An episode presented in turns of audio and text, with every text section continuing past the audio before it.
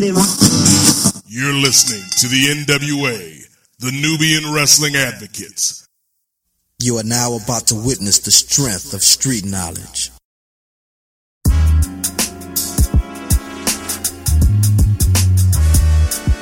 Yo.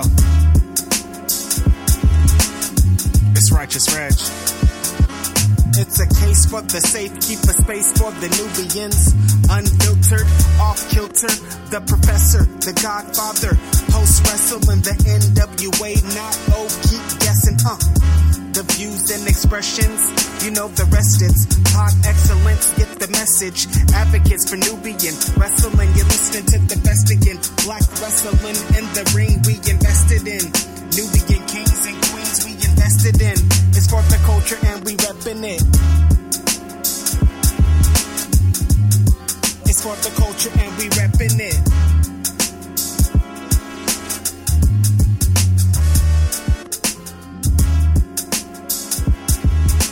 And welcome to the NWA podcast, the Nubian Wrestling Advocates, the program all about getting color in the professional wrestling business. What's going on, brothers and sisters? We are back for another month of discussions, conversations, maybe even some arguments on the program this week. But before we get into all of that, we have to let you know who we are.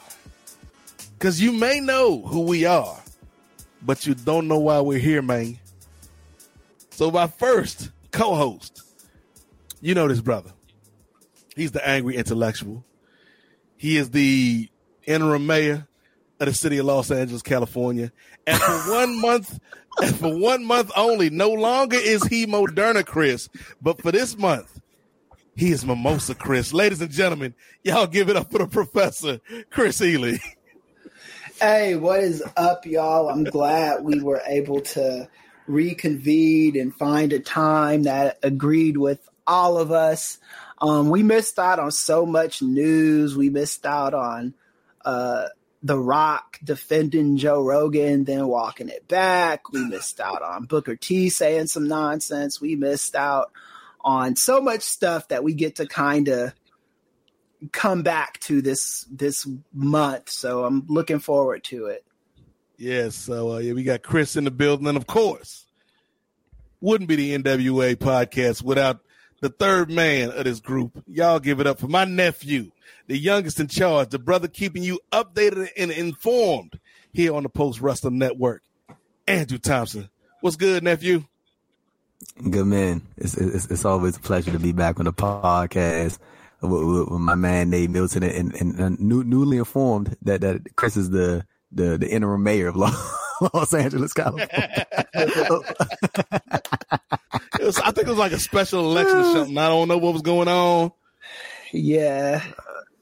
Hopefully by next year, yeah, hopefully by next year I'll have a, a down payment on my house, so I won't have a bunch of crazy ass wrestling fans coming in and out of my uh, apartment. That's a one way ticket to getting to getting dumped by my my girlfriend.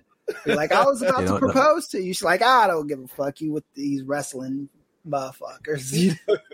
Yeah, I say don't don't forget don't forget, ladies and gentlemen. Me and Nate we putting on the show uh next year WrestleMania in Los Angeles. We got Chris versus Yep. Omar's Hale Allen. Don't forget get your tickets. Get your tickets. Yeah, look, I'm not Get saying it's gonna happen at WrestleMania, but that week might look might be a club, might be a bar, might be an In and Out. Omos gonna find this man, Chris. Oh, if if if if if after this week, he's probably really gonna uh gonna be tr- find me on these streets, man. So uh yeah, you, hey, you know, you, you, you, you want to know what's funny about that whole thing is that, that, that whole thing started off with, with, with me and Nate, like low, low, low key, low key throwing, low key throwing us a, a little bit of, a little bit of shade at Omos. So then it got flipped on Chris. And Yeah. then Chris ended up taking a brunt and everybody started going at him. well, that's what happens, Andrew. Because you know, like you, we've been, we've all been in that situation, whether at work or at school, or you know, eh, you know, with our friend groups. Like somebody say something, and everybody like, okay, I, you know, that was that was on the line, but it's all good. And then that next person take it too far. Like they didn't start it, but they went too far with it. I feel like that's how Chris went, comparing this brother, this good brother almost, to somebody like Giant Gonzalez. Like you crossed the line, Chris, that you can't walk back, man. Well, that's the thing. It's like I went I, on Twitter. I waited for anybody that came at me with the Omos love. I just responded with one question: Do you think this man is a good wrestler? And people were responding back with, "That's not the point." And what Come on, man. If you're gonna, if you ride it with Omos ride with the brother. Look, look, look, look, here, Chris. Yeah. Look, you should listen to that man, Chris Jericho on AEW. Omos may not be a good wrestler, but he's a great sports entertainer, brother. Boom. Hold on, wait. Even we, that. Oh no! Wait, we we giving mm. Chris Jericho props or the end? Oh, what, what, what's going on? what's, what's going on in the world? yeah. we giving Got Jericho Rock props. apologizing oh, and, hey, hey, hey, hey, hey, real, real, real quick, real quick, y'all, real quick, real quick. So, I, I so you, you literally just you literally just brought this about uh you brought this to my mind. What, what was y'all thinking when Jericho cut that promo and he said January 6th and then he paused? yeah, I, yeah. I was waiting for it too. This is the one thing I will. The one thing I will give Jericho is he. Oh my I think he knows how toxic his political beliefs. Yeah, um, he knows. are. Assu- assuming that those are his political beliefs, I can't say that without that those are his political beliefs without getting sued. So I'm gonna be careful with my words. But um, he he knows what to do and what to say. Yeah, that I thought that that was uh, I couldn't stop laughing at that promo. Man, I, I I gotta be honest. I thought it was one of the greatest promos I've seen in wrestling in quite some time. oh my goodness. Lord have mercy. Yeah. What, what, what, what, you was thinking, Nate, when when he dropped that little line? Man, I was like, look, here's I was like, either yeah. either this is gonna be brilliant or or, or, or, yeah. or, the damn timeline gonna be a mess for the next 48 hours, man. Cause I was like, I was like, you, you sure, you sure that's where you want to go, dog? Like, you sure this is what you want to bring up? Yeah. Uh, given so, your, so, your, your, uh, your history and your family's history with that specific date? Somebody had sent me one of those little memes uh, when it was when they, they, they had like typed it out and it was a pause after January 6th and then the, and then the next uh, thing was that little picture when it was like had us in the first half. yeah, not gonna lie. Yeah. hey, bro. Speaking of of getting into all of this good stuff, uh, Andrew Thompson. Not only do we we like to have you on the show, man, because of the friendship and the camaraderie and the different opinions, but of course, first and foremost, man, you a newsman, you a journalist. So we bring you on to get the people the good news. So, uh, Andrew, what's our first story this week, brother? I, pre- I appreciate the, the, the, nice words, brother Nate. It's, all, it's always nice hearing those compliments, man. I appreciate that. Just had to th- th- throw that little right back at you, brother. But we, are gonna start. We're gonna start off with some uh some, some light news. Not not light necessarily in terms of the, the the, weight of this news, but more so just the temperature. We're gonna we're gonna start off with something real nice. Not not on the level or the you know the intensity of uh, you know the way that Chris feels about Omos. But you know this, this, is more, this is more, more of a feel good story. Uh, Nate, Nate uh, I'm gonna go. I'm gonna go to you kind of first on this, man. It seems like we ended up talking about this dude on damn near every NWA podcast, and it's not even just at this point just just to talk about him. It's because he always got something going on. Uh, this actually happened today as we're recording this uh, on March 20th. Uh, Jonathan Gresham is the new Progress World Champion on top of being uh, the Ring of Honor World Champion. He is the first American to ever win the Progress World title. Uh, I, I want to say he's not. I, I, I, was trying to dig around. I want to say he's the second Black Progress World Champion behind Rampage Brown question mark. I don't know. I looked around. Mm. People don't know. Some people say they know. So I'm gonna just roll with second just to be safe because I don't want to exclude the brother if he is indeed a brother. Chin rub, you know, because we we, we, we ain't figured that out yet. But uh, but yeah, Jonathan Gresham, man, he has been on a roll over the past year. Um, and you know, this is just another accolade on his belt. You know, he's defended the title in GCW, the ROH title in GCW.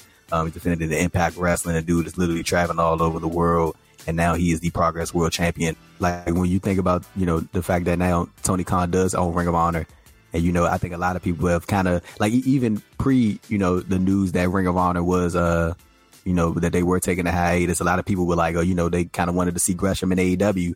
Uh, as you know, Gresham is uh, uh, more, more, more, like he is not, not not even kind of, but he is the face of Ring of Honor uh, as far as their world yeah. title scene goes. Would, would you rather see Gresham continue to remain as the face of Ring of Honor under Tony Khan's, you know, o- o- overlook, or would you rather see a talent like Gresham like sort of make the full transition over to AEW and sort of be under their banner? Like, wh- which one do you think Chris would like would be better suited for Gresham?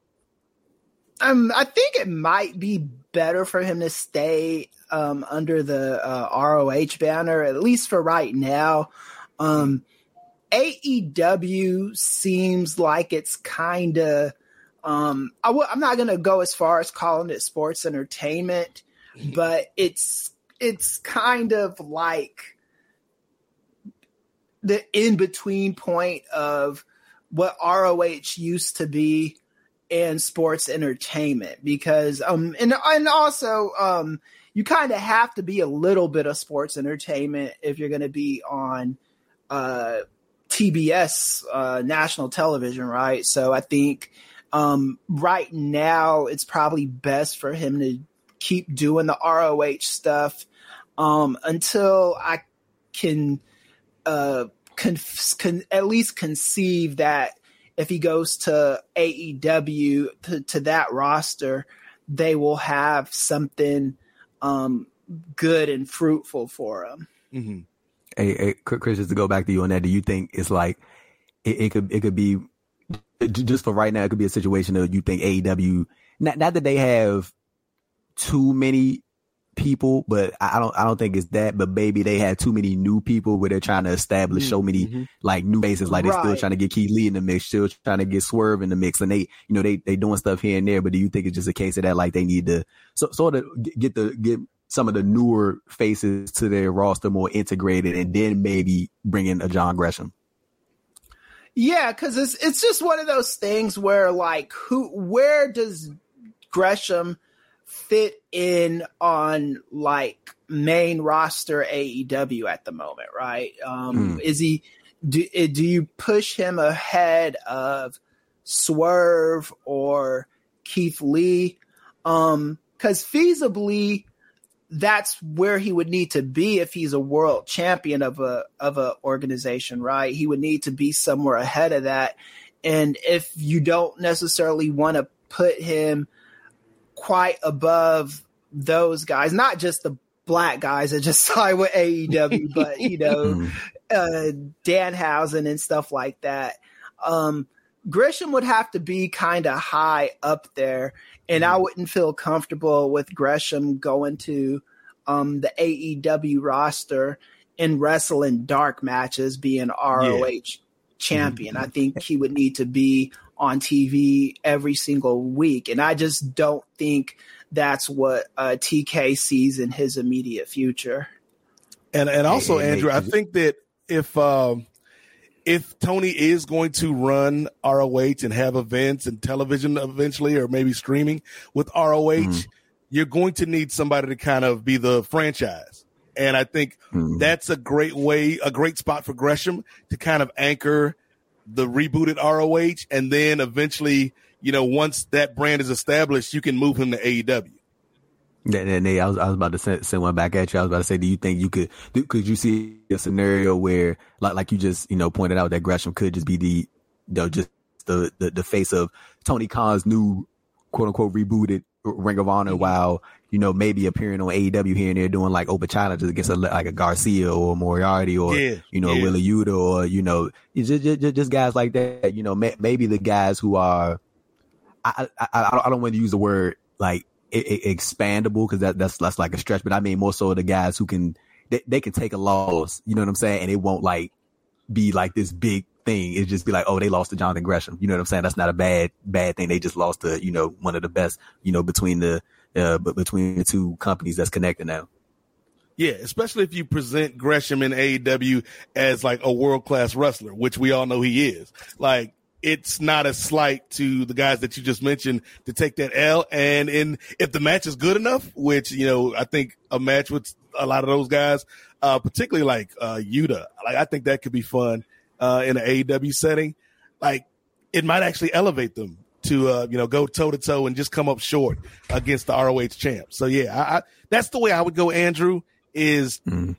to establish and and get a uh, get ROH settled and, and solid because as hyped as we are kind of about the prospect of that there's a lot of work to do in terms of right getting this to a brand that you know folks outside of people like us, you know, are interested in.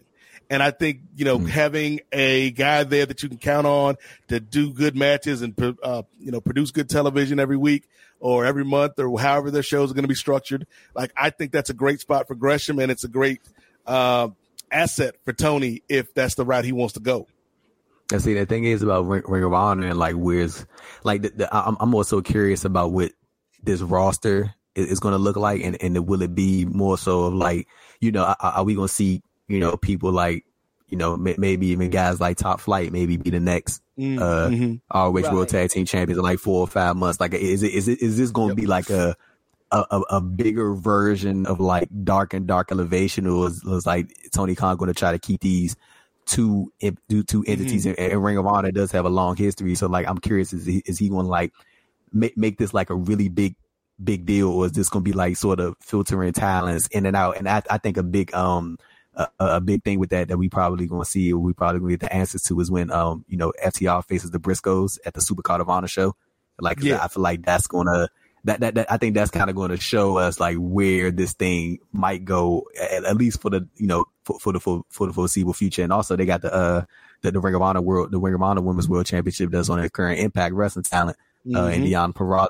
It'll be interesting to see how you know how he sort of filters filters that, or may or maybe he decides to go or put in the ROH Women's title on one of you know like like a Red Velvet or a Leyla Hirsch or you know a Kris right. Statlander. You know I'm saying like it like it, it, it's gonna be real interesting to see how sort of the pieces unfold. You know as you know we start to see Ring of Honor start to get his legs under it, like you know with Tony Khan overseeing the whole thing on top of you know, what, what he got going on with AEW and looking over dark and dark elevation. Like, mm-hmm. and he got a whole damn football team that he looking over to. Like, he, but he, he, he, he kind of got a he got a lot on his plate, bro. He he said yeah. that he's he's gonna be looking yeah. over the creative for Ring of Honor too. So that's, but that that I ain't gonna lie, but that that that seemed like a lot. Yeah, like I think yeah. for uh, ROH, there's a lot of potential there, uh, but there's also like a lot of potential uh, dangers, Chris. Like I think that yeah, if you if like if I'm Tony Khan, like if I'm if I'm uh, um, billionaire TK on these streets, uh, like I think I would I would resist the temptation to integrate AEW heavily with ROH in the beginning because you need to establish ROH, yeah. this new version of ROH, as its own brand. Like in terms of talent, Andrew, like I think I would cancel, you know, one of the darks. Like we don't need two darks mm. if we've got a new company uh, coming in under the same umbrella, so to speak. Um, and I would like have you'd have your nucleus of Ring of Honor guys, you know, like uh, like I would I would definitely have Gresham there, you know, somebody like Bandito, uh, Kenny King, uh, yep, uh, you know, the Briscoes uh, you know, uh, Dalton Castle and them boys, because you know that's that's what's going to get ratings. Yep, yep. Uh, Shane Taylor Promotions. Like I think you know that's your core of the brand, and then you know you got a lot of talented people that primarily only wrestle on the dark shows, and you can filter them in and get them more reps and get them in, in front right. of a live crowd and and TV and stuff like that. Uh, but for me, Chris, I, I feel like the positives outweigh the potential negatives, man. Like it's it's a good thing for Ring of Honor. It's a good thing, hopefully, for the business. And uh, yeah, I just hope Tony uh, stays off of Twitter uh, after having mimosas like you did today, and, and we'll be all right. yeah, and we'll we'll we'll ask Thurston about this, but you know, it's still just a mystery. Um, what's going to happen with um with ROH right now because I, I don't really, and I don't even think uh, TK or anybody backstage at AEW really has an idea of what they. I think they have an idea. I just don't think they know exactly which way they want to move with um, ROH. And yeah, all, like um, Andrew was just saying, that's a. I mean, that's a lot to have on your plate right now. Mm-hmm. You know you got um, the um, the English football team, um, and then you I got forgot, I forgot about that too. The the whack ass Jaguars, and, then, and then you got AEW and ROH. Man, that's a full plate right there. Yeah, I'm about to say then on top of that, like he got these upcoming shows and you got the double or nothing pay per view and they got like a like I think it, they had sold sold over a million or something like that. They did like a real nice number for uh, mm. for double or nothing, and we like two months out for that show. Got the Owen Hart thing coming up, Owen Hart Cup. Mm-hmm. Yeah, it, it, got a lot of stuff going on, man. But uh, you know, it remains to be seen uh, how things gonna play out. But sort of going to the next story. This is something I was gonna bring up later, but Chris had uh Chris had brought it up, and I I, I did want to touch on this. Um, but early March, um, before going on the Revolution, Keith Lee went on the um you know, went on, went on a little media media tour like how you know most talents do when they uh you know, when they coming into a new company or they trying to promote the show, Keith Lee went on his media scrum. He he did an interview with the New York Post, and it was a quote that made the rounds uh, sh- shortly before Revolution. Um, you know, when the reporter uh, slash journalist had asked him, you know, he said, when you see reports that Keith Lee had an attitude problem and he was a little difficult backstage in WWE, how does that make you feel? You know, when that's out there being talked about. And I quote Keith Lee said, uh, at the end of the day, man, I'm very much like these old school guys. Like I really don't pay attention to the internet like that. And half the time I don't really pay attention to the apps. Like I may post a thing and someone who helps me with my account may post a thing that's trying to be positive for other people to promote what I do here in AEW, especially now. I feel like this, if you, if there's no truth to it, then why should I give it any credence? Uh, th- this is mm. going to sound arrogant and I don't really care. At the end of the day, it is beneath me and I treat it as such. Um, like I, I, I think with this, like we, we, we've, we can point out several examples of like these stories that come out with, you know, it, it, it always seems like for, for the, for, for the most part, it's always seemed like this is like a, a directed at you know black talents like they have these quote unquote mm-hmm. attitude problems or like this right. is something that normally comes up like I, I think he Lee when he when he answered this I think he answered it real well and I, I don't I don't like for, for, it just seems like he just sort of trying to move past it like and not not necessarily not trying to answer the question but more so just like I'm not even trying to worry about that. But but like uh but but like when y'all see uh I'm gonna go to you, Chris. Like when, when you when you sort of hear these comments, and we've talked about this before, like even harkening back to Lio Rush, when you hear these uh stories coming out about you know talents having quote unquote attitude problems and being and being misunderstood and, and being difficult backstage. Like the, the, it it always seems like it's very um very very misconstrued is, is, is the best way to put it for for the most part. All right, here you go, Andrew. I, I thought this story was well behind us, but of course we didn't get a chance to talk about it yet. Because I, I, I spent most of like March um getting upset at this story um for the reasons that you said. Uh, we might as well just go ahead and name names in this situation because it's out there for people to see. Mm, go so, ahead and speak um, on it. Wade Wade Keller um, I, I've I've I've never met Wade Keller in person. I've I called into his um, show a few times. Rich Fann is one of the best uh, people in this space that does what we mm-hmm. that does what we do. So I want to get Shout that out the way. Uh, and I and I, yeah, I love Rich Fann yeah. and Wade Keller. I think for the most part he's um, a genuine journalist. But this story came from him. And what I didn't like about it was the fact that he kind of, the way how, how matter of factly he spoke about um, um, Keith Lee and his alleged issues.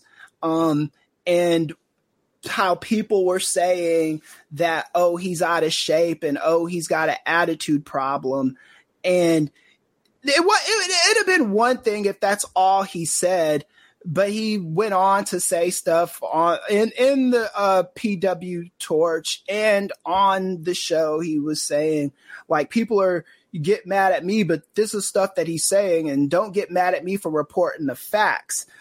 So now we got to talk about the what the definition of a fact is. So it, it's only a fact if you can if you have this guy's medical records on him um, when you're talking about stuff about his like health and all that because we all know that he had COVID last year. He said as much in interviews and stuff. That wasn't something he was trying to hide. He's admitted that he had COVID. So we know this. Do we know how healthy or unhealthy he is, if about passing physicals or not? Because to me, in my opinion, if you're gonna like run with this and report it as a fact, then you must have some kind of medical information that's saying that. If you don't have that stuff, then all you're doing is making a guess. And um, that was my biggest, biggest problem with Wade Keller and the way he reported this story. I'm just trying to understand what the goal was of this story because it made no sense to me just on its face. I think we need to go back to something Rich Fann said on the last episode of the NWA podcast, which is who are you talking to? Who are the people that you're that you're interacting with, you're communicating with? That's that's point one because I do feel like if he's being told this, then that's probably like I I think the agenda is not from Wade, it's from the source. And you can draw your own conclusions as to who it, at Keith Lee's former employer would want that type of news out there or that type of story out there. Uh, so that's one thing on the reporting. But I think in terms of Keith and his feelings about, you know, being frustrated or, uh, you know, what was going on there, like, of course, anybody who's reasonable, Andrew, would be frustrated. You come in there, you were killing it on the indies, you killed it in NXT, you you were limitless. You're making this big roster debut on the main roster. They change up your tights, they change up your music. A couple months later, you a damn Bearcat. Anybody in that situation would be frustrated. And then that that goes to my third point, and that is this is not an issue just specific to Keith Lee or specific to wrestling. This is something that is societal, Andrew, and, and I know you and Chris know because the difficult black man or the difficult black woman. Right. Like it's a it's a trope for a reason. And so often when you go to work at a place, and I'm trying to make sure I say this correctly, when you go to work at a place that is primarily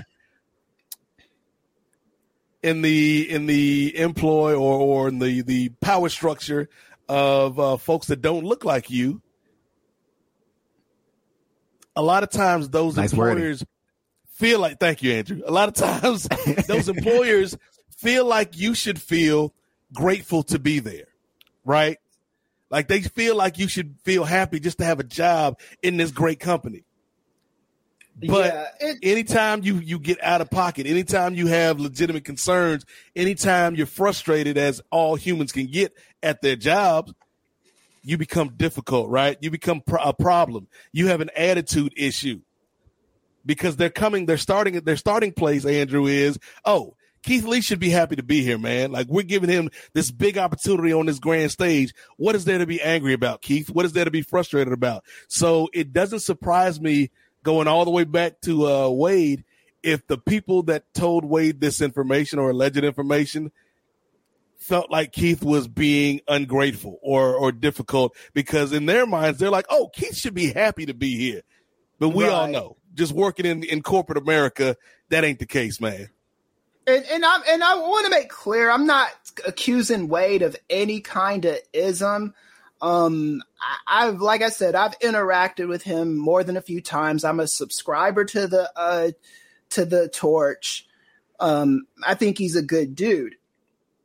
I just my problem with his reporting, and my problem is with Wade Keller. I will make that clear because I my problem is with his reporting because again, he was reporting this like it was a um, undeniable fact mm. that Keith Lee, Keith Lee is all these things. Something that I don't think, if you're trying to be an impartial journalist, I don't really think it's his place to be doing that. You know what I'm saying?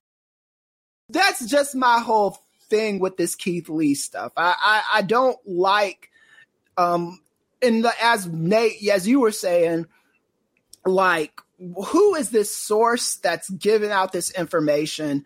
But again, for me, I don't speak for Nate, I don't speak for Andrew, but for me, I did not like the um, reporting, and I don't speak for Rich Fann either. Let me get that out the way. Rich Fann has nothing to do with my opinion. This is my opinion, and um, and I think that um, yeah, I just I just didn't like the reporting of this by by Wade Keller. Mm.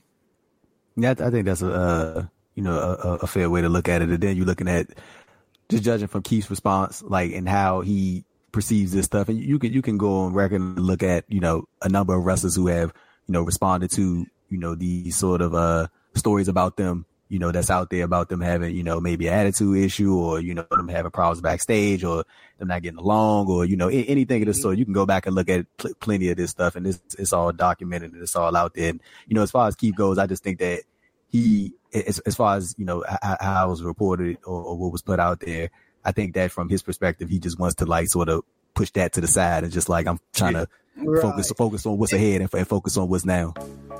Uh, we, we got to show some love to that man, Big E, former WWE champion, who unfortunately yes. suffered a broken neck on Friday Night SmackDown uh, after he took a took a um you know a suplex from Ridge Holland on the outside. Um, you know, only Big E can suffer a broken neck, and, and, you know, of course, get his initial thank you messages out of the way, and then this man is back on social media joking.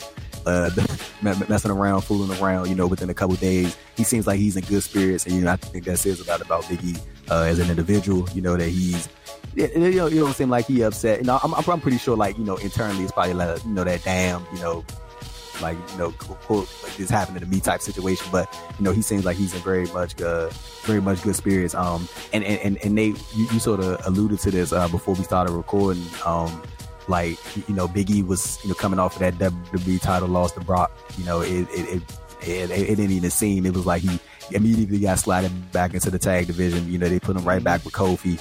Um, and you know, it was just like, hey, you know, here's Big E back in the new day. You know, this guy, he was a champion, but you know, that was a long time ago. So, so like, yeah. I mean, that's how they, that's how they made it feel.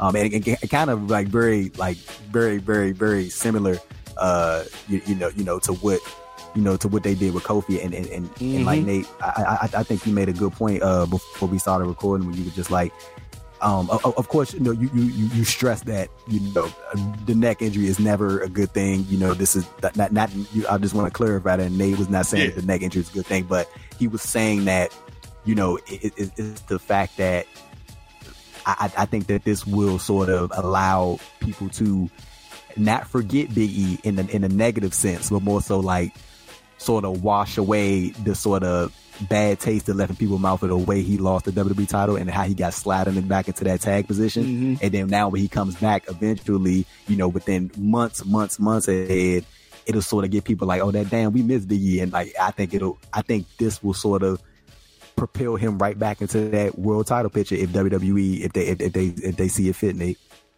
Yeah, the thing is, you know, again, like prayers up for that brother. Like, yeah, just seeing the, the, the videos on Twitter after you know the night of, and then the you know the days after the injury, and just the the spirit, the good spirits that he is in, man. Like that dude is like amazing. Like we all are fans of this brother. Uh, been rooting for this brother for a long time, and it just like you, nobody in the business has said a bad word about this man, right? And no, it's been but, nothing hey, but hey, love. Nate, Nate, Nate, real quick, I just wanted to add on your point, man. Did you see the amount of wrestlers that was in his mm-hmm. quote tweets and his comments. Like, yep. yeah, just, just to add on to your point, man.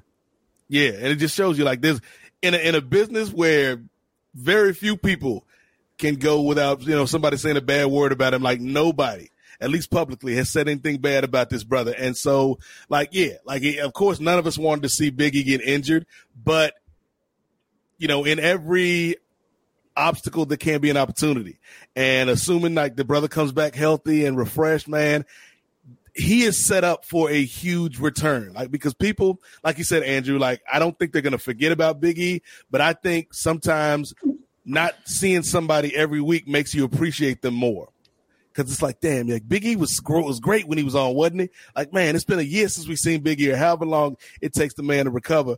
So when he comes back, I think, man, this this gives the WWE an opportunity to do right by this man. And put the rocket back on his back, which they never should have taken off his back in the first place, in my opinion, Chris. Uh, and so, yeah. yeah, like, like, again, like the, the, the, number one concern is Biggie, his health, uh, you know, and, and his quality of life going forward. But, you know, when he does come back, man, like they need to do right by this man and, and put him in the position that he needs to be in. Like he's, he's going to come back with a lot of momentum. And if they waste it, if they squander it, that's on them, not on him. Yeah, yeah, yeah. Big E is a, a big thick dude, man. So um, you know, it, it's unfortunate the way he was injured. Um, I'll. The, he's a big guy to be trying to get up for a overhead suplex like that, like a overhead mm-hmm. especially belly. on the outside. Yeah, I'm gonna leave it at that because I don't want to. I just, I just don't like that he was injured in that way. Um, that's yeah. the extent of what I'll go with that. Where I'll go with that in a spot but that didn't even need like it was it it, yeah. it meant nothing to the match. Right, exactly. That's that's my problem with it, man. And um, I I hope and pray that he's he has a wrestling career to come back to um, once once this heals and the smoke is clear. They're doing all kinds of amazing things with with surgery and uh, modern yeah. medicine these days. So I'm I'm hoping he comes back and is hundred percent. um. I like his um, attitude, um, the the the public face that he's putting on.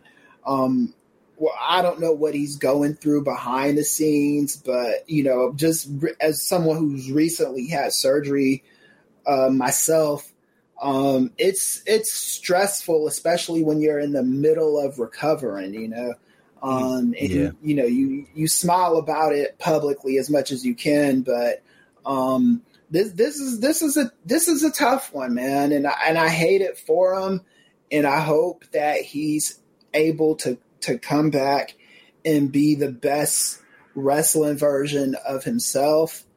And I just hope this never happens again. And I'm not picking on WWE or AEW, but I just don't want to see this kind of thing happen in in in wrestling. I don't. I remember I was listening to a um a, interview that um Shelton Benjamin did with um Sean Ross Sapp a few weeks ago and he said um, the way he approaches moves, if he can do it, if he could do the move ten out of ten times without messing it up, he'll do it in the ring. He said if he if he could do it nine out of the ten times, he's not gonna do it. Mm-hmm. Um, when he when he steps into the ring. And I think that's the kind of discretion wrestlers need to take with this kind of thing because you know, I I I'd see too many people um, with this. This can't happen. Is what I'm saying. This this kind of thing just cannot happen. Um, it can't because this this this man has a livelihood. Um, who knows if if he's gonna want to get a girlfriend, have some kids soon, whatever. You know what I'm saying? And he's he's he needs to be able to regularly function without having to worry about this kind of shit. Mm. Um, and it and it and it's and it's frustrating for me just having recently gone through something seriously and that was that mm. was really nobody's fault but this is this is something that i think could have been prevented and again this is not an indictment on wwe but this is just an indictment on why are these why are we trying stuff like this with with a guy that size? Um, and I think that's a fair question to ask. Yeah, like injuries happen. Like injuries are a part of the business, but the ones you can prevent are the ones that should be prevented. And this is an yeah, injury that could have been prevented. Yeah, I say I had saw like um you, you know, I, I, I did see a, a, a Ridge Holland. He came under fire for that. Like people was on his ass, like like none other for that.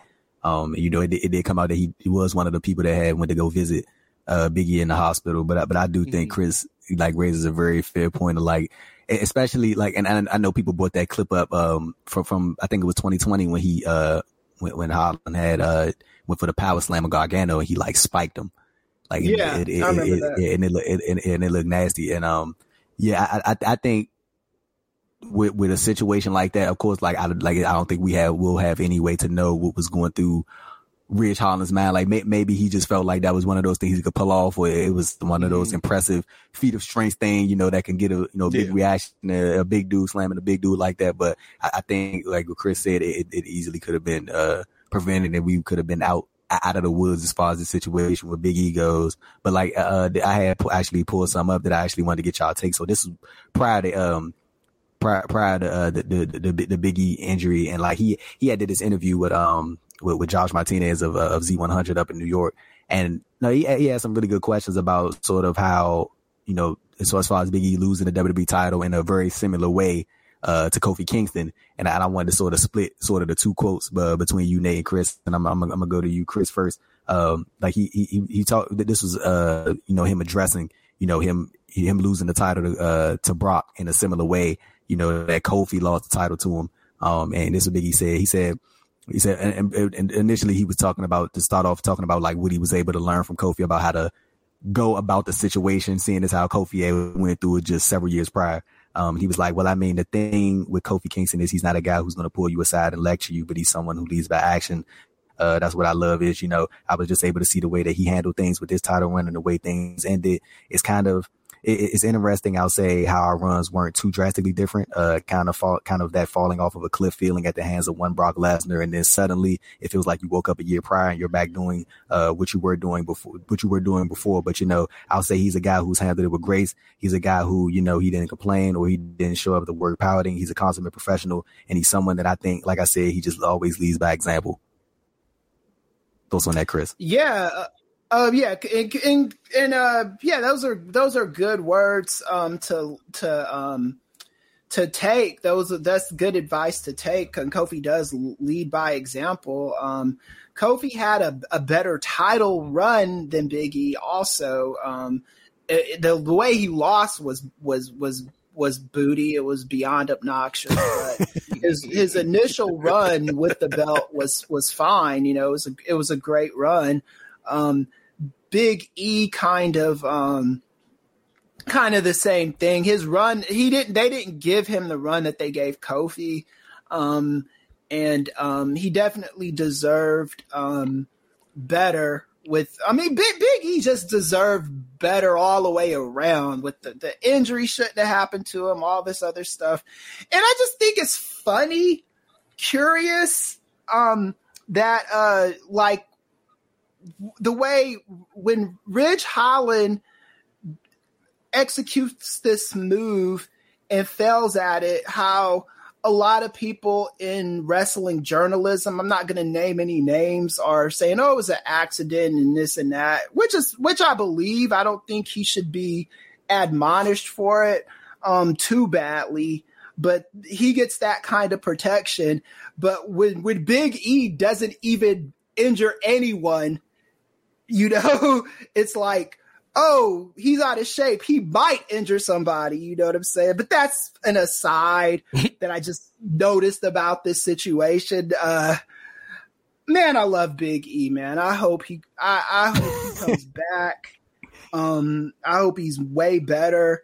Um, I love Kofi. I, I love, I love those dudes and they're good people.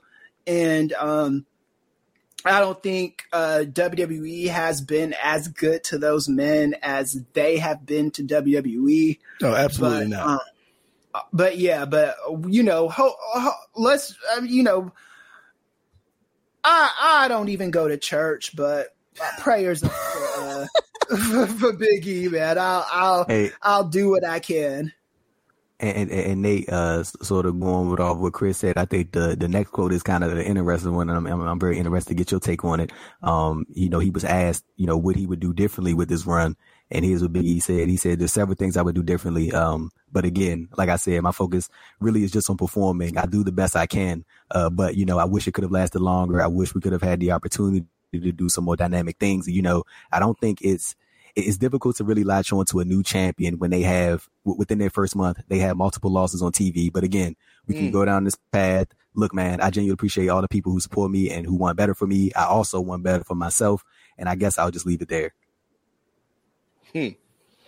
Yeah, like we, we, we know what it is. Like I was saying earlier when we were talking about uh, Keith Lee, like we've we've all had that experience of being the other in the workplace. Whether right. you know, for, for the folks listening, whether you know that you're a black man or, or another man of color or a woman or LGBTQ, like other than the people writing the checks, right? Like you yeah. got to say stuff in a certain way, you got to move in a certain way because you don't get the same protections as others. And so with Big E, man, they did him dirty from the start of that title run. Right. Uh, you know, we we talked about this uh, after he won the title, Andrew.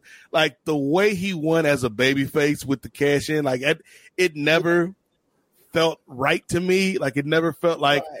this is the culmination of a rise for Big E. And you know, that's that's what a championship win should be most of the time. It's like this person has been working and this is the culmination of their efforts.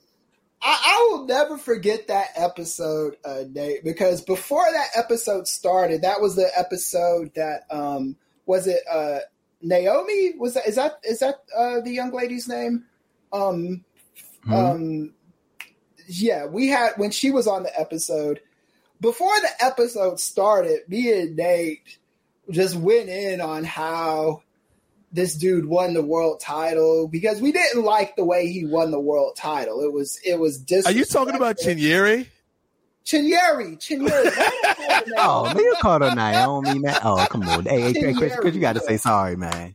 You called, called I, the lady I, I Naomi. apologize to uh, to to, to Chin- Chinyeri. I, lo- I, and I I love my uh, Nigerian women too. So big big apologies to Chinyeri. In, in Chris's Um, defense, much like Naomi, uh, Chinyere is amazing. Shout out to that sister. Shout, Right, shout out to yeah, Chinyere, yeah. man. I Yeah, saved and it for you, it- Chris. It's, well, she does remind me a lot of Naomi. So um, I'm talking about the the one from the from the TV show too. But um, but yeah, but but on that episode, we were we we before we even began recorded, we were talking about how this title run was or the the way he won the title was disrespectful. He beat Lashley after Lashley just wrestled two guys, and it really did kind of not come across well. But the minute the episode started, we just said, "Hey." We, we, we, didn't, we didn't bash the way he won it because we were still optimistic that maybe this will be a good run, you know. So we refrained from, you know, going off on uh, the nefarious way he won the belt. you know what I'm saying? And uh, then, of course, we were proven maybe we should have said something before, Not, you know. as far as far as the the the world uh, the way he won the world title I, I I I didn't necessarily well I, I'm not gonna say necessarily I, I didn't have like at the time of course you know hindsight being 2020 is like you know but yeah. In, the in the in, in the in the moment I really didn't have a problem with it because when I'm looking at the history and when I'm thinking about like the history of Money in the Bank cash shares most of these people always do the, like the exact same shit. It's always when somebody's hurt like when when Bayley I think when Bayley cashed in on Charlotte Charlotte had just wrestled a match. She went in there and jumped on and got the win. When Dolph Ziggler cashed in uh, Del Rio had a messed up ankle and Dolph Ziggler went in there and capitalized. Yeah, but, You know, that- that- that's the Go that's ahead, the go ahead, problem with it though. So um, the the only two that, that who t- who cashed in that briefcase in those punk ass ways, the only person that I've seen like sustain, I've seen CM CM Punk. It, the second time he did it, it made sense because it was telling the story that he was turning a, to a bad guy now, right? The first time he did it, it made sense also because everybody hates Edge. So yeah, that was that was that. But Dolph Ziggler, what happened to his career? You know what I'm saying? Dolph Ziggler, Yeah. what what uh-huh. happened I- to Dolph Ziggler proves my point about Big E is that it it's not it doesn't tell you that this guy is going to be a strong champion. And as a matter of fact, when guys win the belt in that kind of way, usually it that it's usually for, foreshadowing what the rest of their run, not just as champion, but the rest of their run in that company is going to be. Um, and uh, that that was my biggest issue. Now, in in de- defense of what you're saying, uh, Andrew, I mean, I do agree with y- your overall sentiment. Um, like because, and, and, and, and I would say just to chime in real quick, like and, and not to throw more in there because I mean I do think you got a valid point, but like you can even look at when Randy Orton cashed in on Danielson at that SummerSlam show, like that was like Yeah. one of those moments where he took advantage of of, of a beat down Danielson who had got just turned on him and then like and like I, I, I like I get I definitely get your point in a sense, but like my my whole thing is like. Bi- Biggie is not the first motherfucker to cash in on somebody like that Yeah. was injured. Like this, No, this is like a that- but even with routine the- thing. So when when Danielson cashed it in like that, he was already kind of a made or not Danielson, um Orton. To He was already Yeah, a yeah. made man. He was already a made man who That's true. That's um, true. was just you know that's what he was doing. Like with with the Yeah. with the Big E thing, it's very indicative to a Dolph Ziggler cash in, to a guy that to a Daniel Bryan cash in the first time he cashed it in. You know what I'm saying? It's it's indicative of the guys that they do not take seriously and put in that role. And um but but again, we were we were waiting. We were waiting with bated breath, hoping that that wouldn't be the case.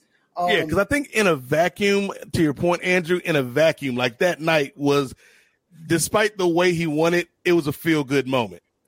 Yeah. But with the benefit of hindsight, it's like, oh yeah, like that. pro- that probably was the best it ever got. Yeah, Yeah, yeah, lying. yeah. Yeah, you lying. And I hope it's not the best it ever will get either. Ooh, you know, yeah, I'm hoping that's, that's that- the point that- right there. Yeah, is and um this is a this is a prime opportunity for him when he gets back to to right a lot of the wrongs that they did with him. Um, If and they let we'll him. see what happens. Yeah, we, and I, I, hey Chris, Chris and Nate, let it play out. Let him, hey Andrew, you gotta let it play out, man. Let, let, let it play out, fellas. Hey, but but so, so, story's so not the- over. The- so so, so to go, go going going to another topic, man. This is some I I I, I think it's time that we about to uh, uh, uh, unleash Mimosa Chris uh, in, into the five, man. I think it's time. Um, th- th- this is going to sound like a small story when I'm first bringing it up, but I, I think as I as I go along and sort of fill in the gaps right here, I think this is going to be one that's uh. But, but I, I'm- I'm just saying, we, you know, we'll, we'll, we'll, we'll never want to purposely try to get Chris wound up. You know, we, we'll, we don't want to turn Chris into a meme or nothing like that. But I, but I, I think this is something that, uh, that I'm, I'm just interested to hear you, both, both you and, uh, Chris and Nate to speak about, man. Uh, but of course, we got, uh, the, the news that Sharmell is going into the WWE Hall of Fame. She's going to be inducted by, um, Mhm. fellow WWE Hall of Famer, her husband, Booker T, um, Sharmell Huffman, who is known as Queen Sharmell, um, on WWE programming.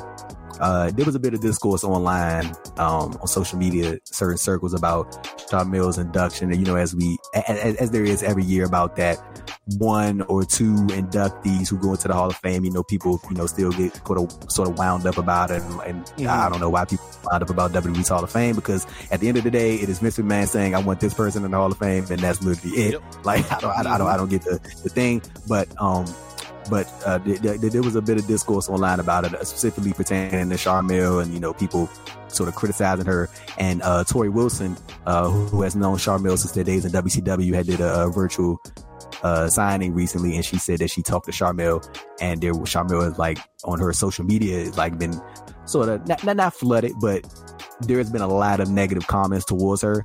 And Torrie Wilson said that when she spoke to Sharmell, Sharmell said that she really felt bad about, you know, some of the comments that she was receiving and sort of the negativity that was coming her way based off this Hall of Fame induction and people trying to make her feel bad because she quote unquote Mhm. doesn't belong in the, in this group. And I'm, I'm, I'm, I'm thinking, I'm thinking about this stuff, bro. And I'm like, why, why do people get so damn wound up about this Hall of Fame? Number one, number, number two, why y'all going to this lady's social media, like saying all Mhm. this wild stuff about her over this fucking induction that like, I'm, no, and, and I'm, I'm not saying the honor doesn't mean anything to her, but I'm just talking about just from a general perspective, but like, no, this shit is not that big a deal. Like, it, it, it, I promise you it's not, but like, Chris, when, when you see or you hear like people like legit going into this lady's comments, like going into her social media, like saying all this negative stuff about her, just just, just strictly based off the announcement that she's going into the Hall of Fame, into WWE's Hall of Fame. Like, what, what, what's sort of like the first thing that sort of come to your mind as, as, as you sort of hear this stuff, man? Like, and, and, and then, on- Chris, just to throw something else at you, but like, we got fucking Hillbilly Jim in the Hall of Fame. Like, I'm, you no, no slide on him, but like, no, like, Hey, like- hey, like- hey, hey, Andrew, Andrew, don't go messing with a country boy, man. yeah, yeah.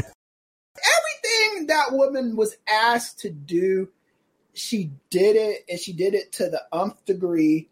And she and um and she and it, it was it wasn't all good stuff they asked her to do. It was a lot of it was crappy shit they asked her to do, but she did a good job with it, man.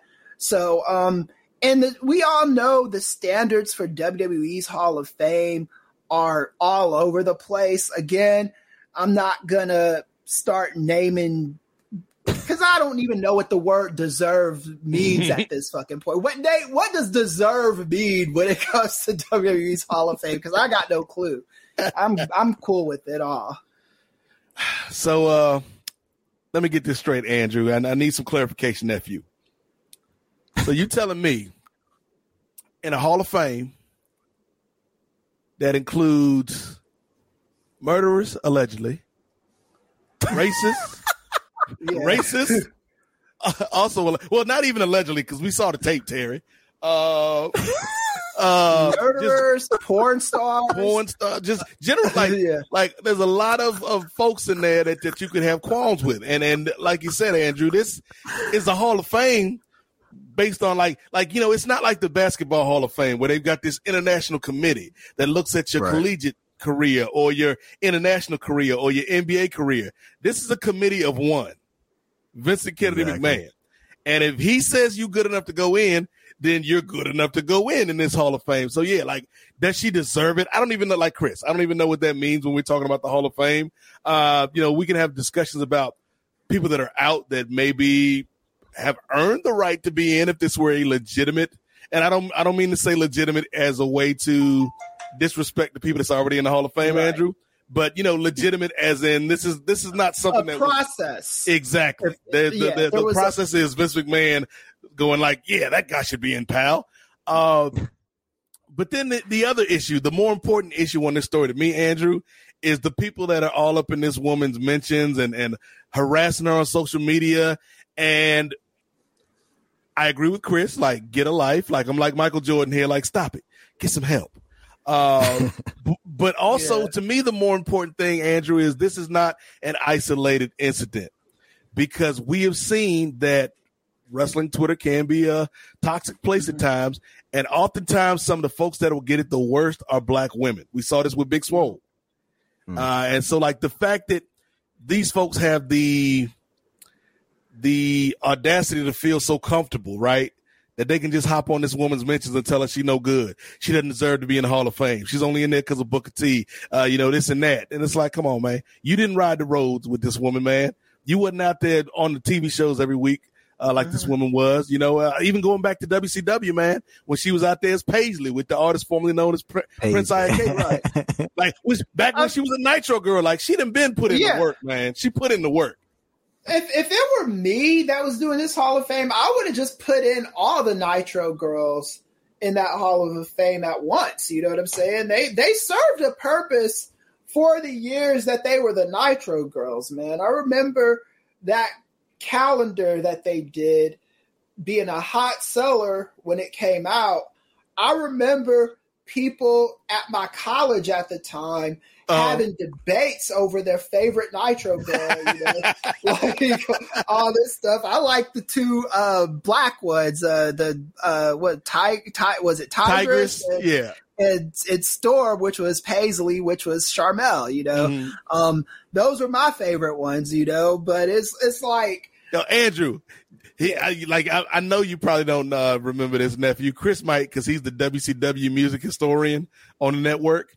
Uh, but did you know after the Nitro Girls was off of TV, they made a singing group. They made they put out a record. Andrew, I, I, I, I, I think I might have saw a picture. I haven't heard they made a anything, group I, called I, I think I might Diversity have saw a picture. Five.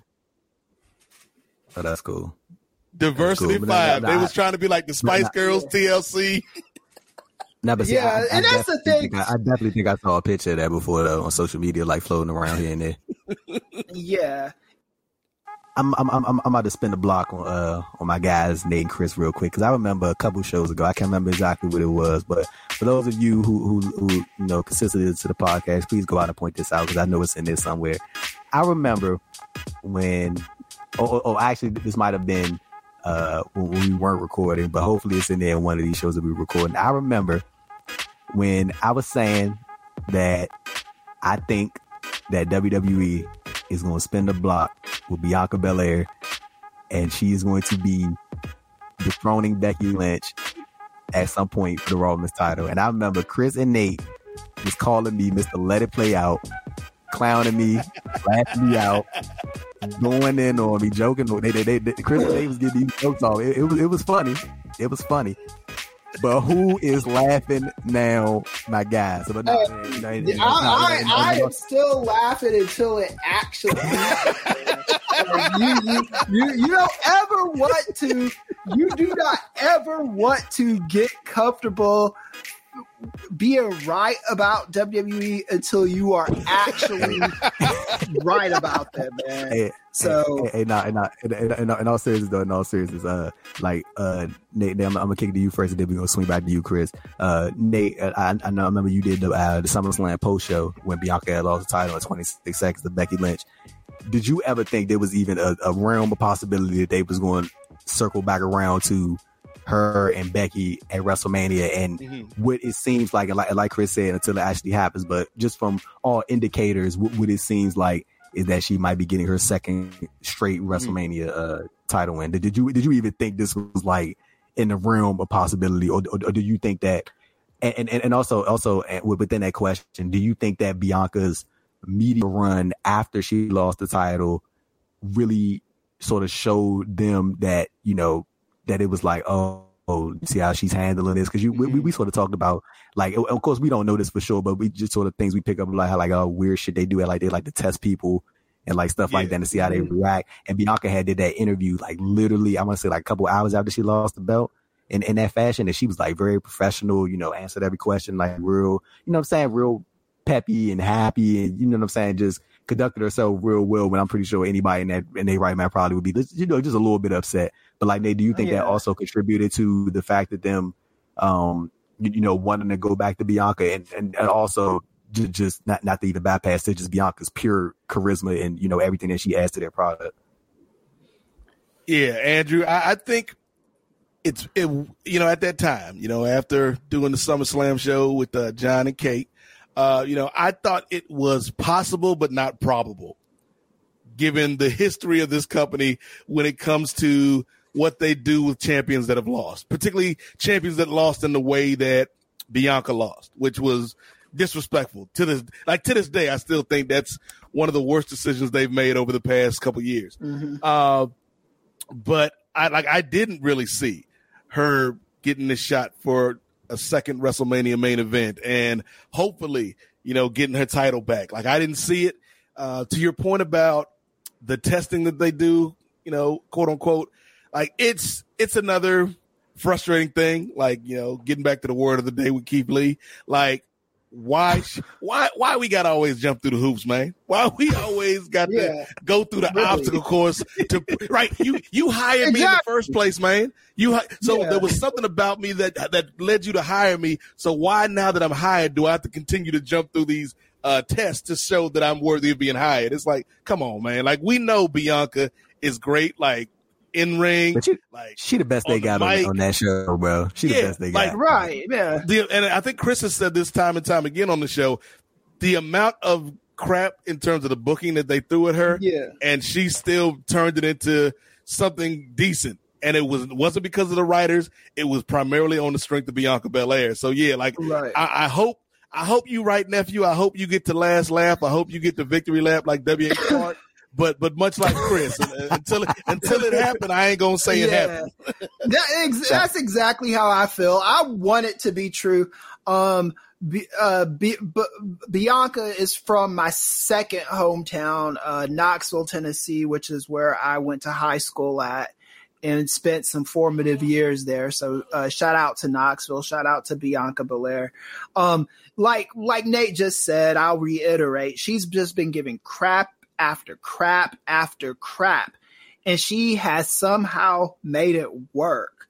Um, she is the miracle worker, you know. Uh, shout out to Kellen Heller, Helen Keller. she she's Damn, the, she's the miracle cut. worker. yeah, I mean she she Helen she Keller. has done some um, amazing things with the like and it's not even that they gave her crap and stopped. Like they continue to give her crap to this day. That she somehow goes out there and makes work man. Mhm. so for for all those reasons she should be winning the belt at WrestleMania.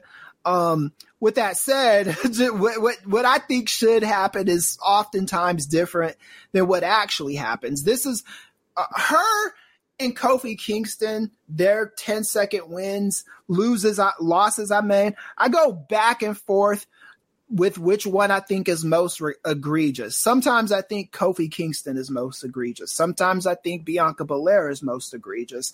It just depends on how I'm feeling that day. Um, right now, um, the, it looks like Bianca Belair is going to win. And they really don't have a whole lot of women that they could just easily insert into that position. Not saying with, that, the, with, uh, with that with that amount of star power that she got, Chris. I said with the amount of Right, like, yeah. presence and star power she got. Yes, and it's not to say that any because they've got a good, talented roster. Um, Yeah, Piper Niven. Um, I refuse to call her the other name, but she's talented. She, she's really good, bro. Yeah. all those all those women are great, and all of them deserve better than what they're getting. Um, but um, you know, this is Bianca Belair's time. She she should not be. They shouldn't be putting her into clown situations because what's going to happen is this: if WWE doesn't do right by Bianca Belair, AEW is gonna do right, has been doing right by Jade. And one of those two women are gonna be mainstream stars, or both of those women could be big time mainstream stars. This is up to WWE. You should not be playing games with this woman. This this woman is Bianca is money. She is going. You just just push her, let her do her thing, and just watch the money just print out Mhm. because that's what's going to happen if you do right by her. Bro, just like I, I think the most simple thing coming out of this, and I think both of y'all agree, bro. Like, if she is indeed winning the title and, and Mania, bro, just put the put the rocket on her, bro. Like, just Yeah. ma- present present Yeah. her in that same present her in that same manner, in that same order that you present Becky Lynch. Treat her like a big star. She ain't got to come out and wrestle every week, but at least let people see her once a week, and then let her just Right, present yeah. her as a present her in the same way that you present your Becky Lynch's, your Roman Reigns is like you I, I I I say this all the time, bro. Like in professional wrestling, I'm I'm not gonna say you can make anybody a star, but you can pretty much make most people, Yeah. if not everybody, a star if you just make people believe that they're a star, Mm-hmm. or you or you show that the company is behind them. And I feel like with Bianca Belair, like I, much to what Nate was saying, she's been able, and, and you and you Chris as well. Both of you guys have made great points in the fact that Bianca has been hasn't been given the best of material, but she's always sort of made it work. And I think that's just all natural charisma in which she's been able to add. Because because like I mean, when, when I they they they have a they have like some great wrestlers uh in, in that women's division, but I, I just think Bianca when you know when she gets going, I, I would say probably the only one or the only few that's like above her, I would say is Sasha and Asuka. And you know, if you want to throw Io Shirai into that mix, I'd throw her in there as Mhm. well. But I feel like Bianca is like in that Mm. top five wrestlers in, in in all of WWE's women's division. Like she's up there, and I, I feel like it's her time, man. Like she do, and, and then you know, for all for all the stuff we hear about, you know, oh they want homegrown talent, bro. She is a homegrown talent. She has never wrestled anywhere outside of Mhm. the company, bro. She is And yeah, born she- in that performance center. Like, like that's where she was made. Yeah. You know what I'm saying? So, so you would think naturally, just off the strength of that, they you should be like, oh, that that's one of our. You know, that's that Right. she wasn't. She wasn't. Yeah. She that's one of ours, right? That she wasn't in, in anywhere else. Yeah, you go ahead, Chris. Yeah, and she's legit too. Like if if wrestling was a was real, she'd be beating up ninety percent of those women anyway. So and it's it's not a stress a stretch to believe that. So just give her the belt, let her do her thing, and just watch what she does with it, man. It's it's about time WWE stops playing games with um with with her and let her run and stop playing games period but we're talking about bianca in this instance stop Yeah. pay, playing games with that woman and let her do her thing And, and, and, as we wind down here, I did want to mention something real quick. I, I don't know if y'all remember uh, the match that Naomi had with Charlotte on SmackDown for the women's title. That, that first of all, that was a fucking great match.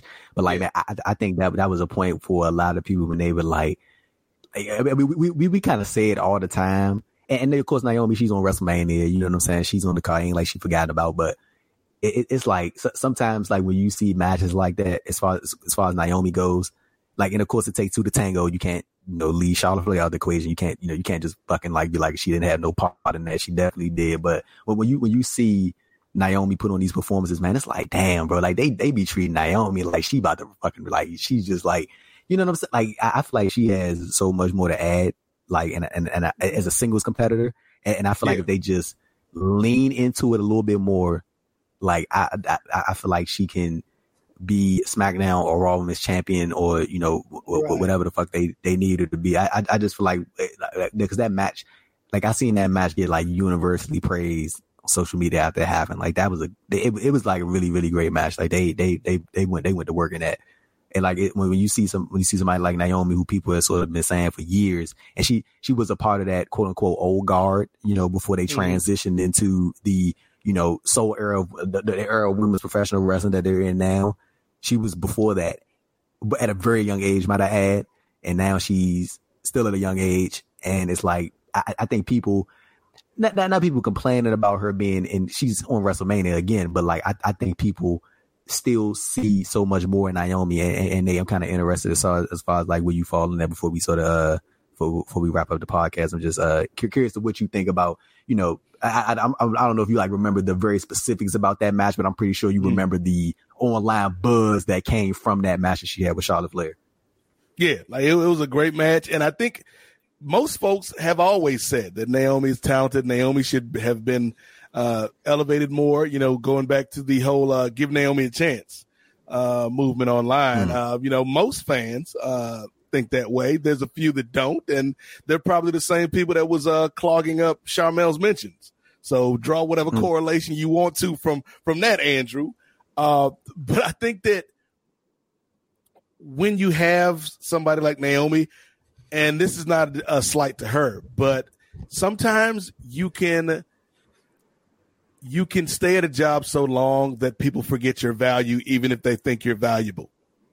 Mm. And I think that might be the spot Naomi's in, where you know, like Naomi's always here. She's part of the family, like literally, literally and figuratively. They they uh, they, they, they, probably love the shit out her backstage, bro. Yes, like, they, like, like, they they probably love Naomi, but they don't they don't value her as a top star in that division. They, you know, they're like Naomi's always going to be here. Naomi always puts on good matches. She's got a great entrance. She's got a great look. Uh, you know, she's right. she's great backstage, but she's we not like, on the like same level as Charlotte or or Becky or or Sasha. And it's like, why not? Why why isn't she on that same level? Because bell to bell, you know, she can hang with them. Yeah, for sure, for sure, yeah, man. Like I'm, I'm, I'm definitely with that. Are you with Chris? No, I, I just echo uh, Nate's sentiments. Um, I, I love uh, Naomi, and I hope that um, you know they appreciate her. She's she's been women's champion before, um, SmackDown yeah. Women's Champion. Yeah. Um, hopefully she she gets to. Uh, she had that great WrestleMania moment in uh, Orlando. Right. Mm-hmm. Yeah. Yeah. Um.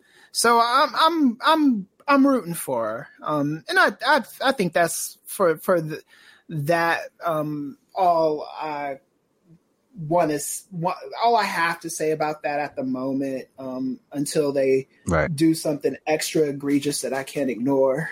there you go, there you go, there you go. But but, but as we wind down this podcast, man, I uh, just wanted to promote the quick uh for the culture card that's coming up uh in, in Dallas, Texas for for GCW. Uh, just a quick couple of matches that's gonna be on that card. We got Hoodfoot versus Billy Dixon. We got the Hit Makers, man. AJ Francis, uh, Briana Brandy, and uh Tehuti Miles reuniting uh the former uh Hit Row as they all know, and they taking on uh, Shane Taylor and O'Shay Edwards. We got AJ Gray versus Darius Lockhart, Tasha Steelz versus Big Swole for the Impact Knockouts World Title, and we got Rich Swann versus JTG and Brian Keith versus that man Too Cold Scorpio, and that's going to be taking place at uh, GCW for the culture.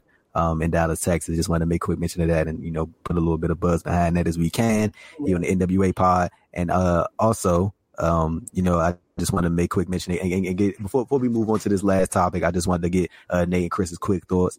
Um, you know, in the la- latest episode of Rampage, as we're recording this, we saw uh, you know, it looks like at some point we will be getting Keith Lee versus Powerhouse Hobbs and Swerve Shane Shane Swerve Strickland.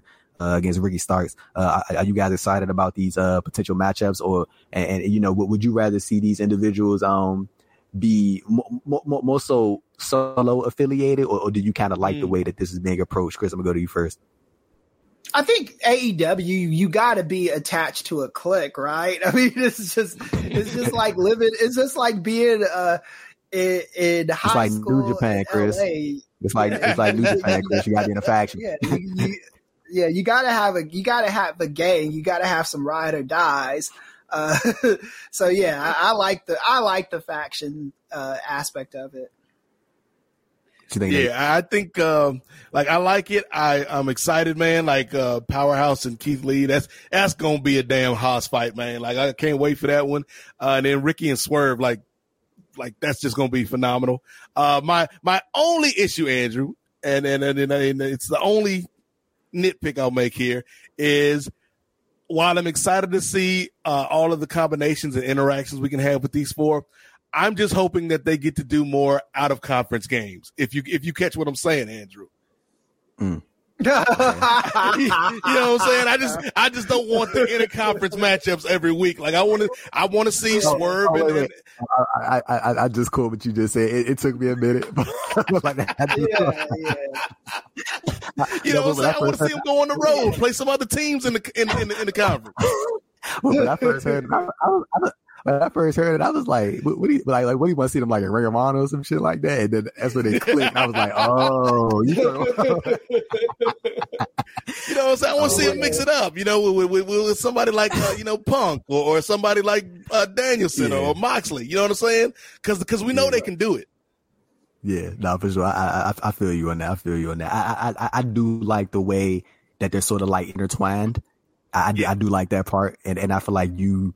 Like, cause I, I, I feel, like so often in professional wrestling, man, like we, we always laugh about that trope where it's like, did this person not have no friends? Like, why is nobody uh, like coming out to mm-hmm. like help this individual? Right, you know, so, yeah. so I, so- so I, I think it's a cool way to get, uh, Sw- but you, I, I think Swerve and Ricky Starks, I think they're gonna surprise a lot of people on the microphone. Yeah, I'm like really interested to see them mm-hmm. too. And I, I feel, I feel like that's a good way to get Ricky on TV more because I feel like a lot of people think very highly of Ricky Starks, and I think it's only a matter to like. I, I- just think. I mean, we not even. I think. I think we've all had said this on this podcast plenty of times. AEW is like hella top heavy right now. Like Mhm. they got some hitters on top, and they.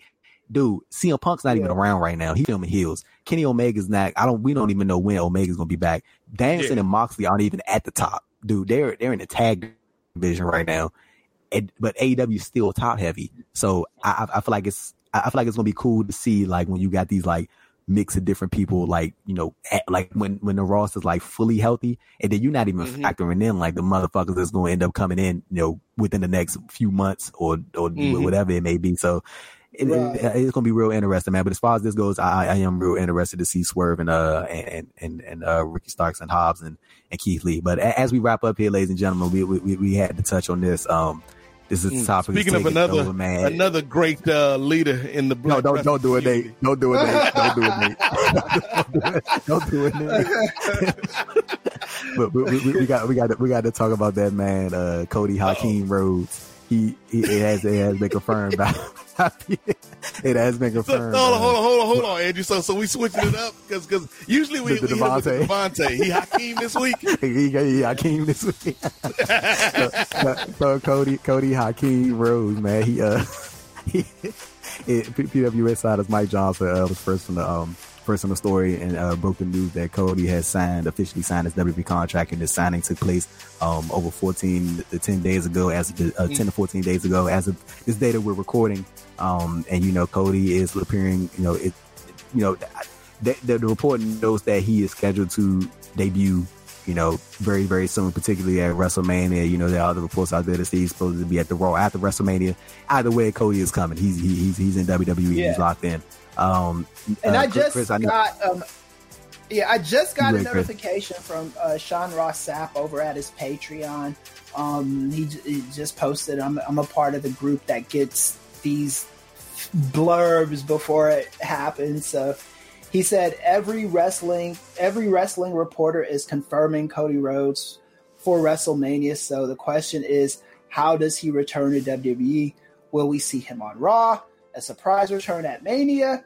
The Raw after Mania? So it's it's it's happening. Uh, Cody yeah, he's has sold out on all the AEW community. He, he, he went for the money. he, he's no different than Sapphire, in Damn. which he turned on Dusty Rhodes. He's no he's no different than Tatanka. Uh, he uh, Cody Rhodes is a sellout now. Damn. So, so, but Nate, when, when you look at the, uh, so, sort of like the news, because it, like, I don't care what nobody say, but this is a big news for somebody who is a founding member of All Elite Wrestling from the jump. Not, not somebody that came in midway, not somebody that got signed in April of 2019 before Double or Nothing. He was a part of like this whole journey from, from All In and from way back then, man. Like he was a part of it all. So to have somebody who was a founding member of All Elite Wrestling to make the jump ship back to WWE, um, for, for, firstly, you know, how, how do you think is the best way to debut Cody? I think everybody's sort of hitting that Seth Rollins, but like, do you think it would be best not to just go right to the match immediately and sort of have this start at WrestleMania and then go from there? Or like, how would you sort of go about that? And also, what do you think is the sort of estimated quote unquote steam that the Cody Rhodes effect will have um, before some people are, are, you know, ultimately saying they think was going to run out? Like, what, what, what's sort of your assessment of uh, Cody Rhodes coming to WWE? Yeah, like you mentioned, Andrew, Cody was there from the ground floor with AEW. So this is a big story. Um, you know, it's it's something that, you know, kind of happened in a weird roundabout way because, you know, we've been talking about this for about a month. And then like there were a couple weeks in the middle where everything went quiet and you started to see rumbles of like, you know, there's some there's a snag in the negotiations or whatever. But now that we we know that this is confirmed, I think it's it's going to be really interesting, man. Uh, you know, you know, we we we uh we we got respect for that man, uh, Cody Devontae Hakeem Rhodes. uh, on on this show, we're just gonna keep adding names every month. Uh, but I, I feel like if if I'm Vince, so if I'm putting my myself in Vince, uh, in Vince's position, but with my mind, uh, I think I debut Cody because I know the the the, the hot uh, speculation is Cody and Seth at Mania, and I think that would Yeah. be cool. But I think that's a story that you can build coming out of Mania versus going in. Uh, Yeah. And I think you know because because that, that's we always get kind of that that lull after Mania every year, Andrew, where you Wiz born some this shit every year. Yep. Every Yep. year, they. Yep. And it's like some stories are still going on, like having rematches that nobody wants to see, and other people are just kind of floating around with nothing to do. I think putting Cody versus Seth in that post mania spot, like that brings excitement and, and intrigue to Raw because I, I think that's where he's going, uh, most likely. Um, I just think it's it's a really interesting move, Chris. You know, you talk about the robust wrestling economy. The door should swing both ways in terms of AEW and WWE.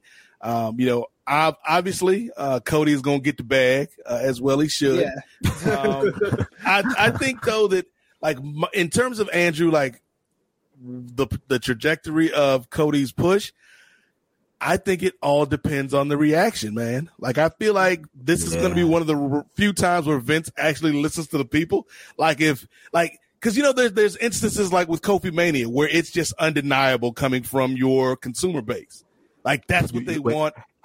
Hey, hey, you, you remember when these uh, uh, that that story that AJ not that, that is not even a story, but when AJ Styles said that he heard that Vince said that he thought his rumble, Royal Rumble reaction was a fluke. he was Yeah. in Orlando.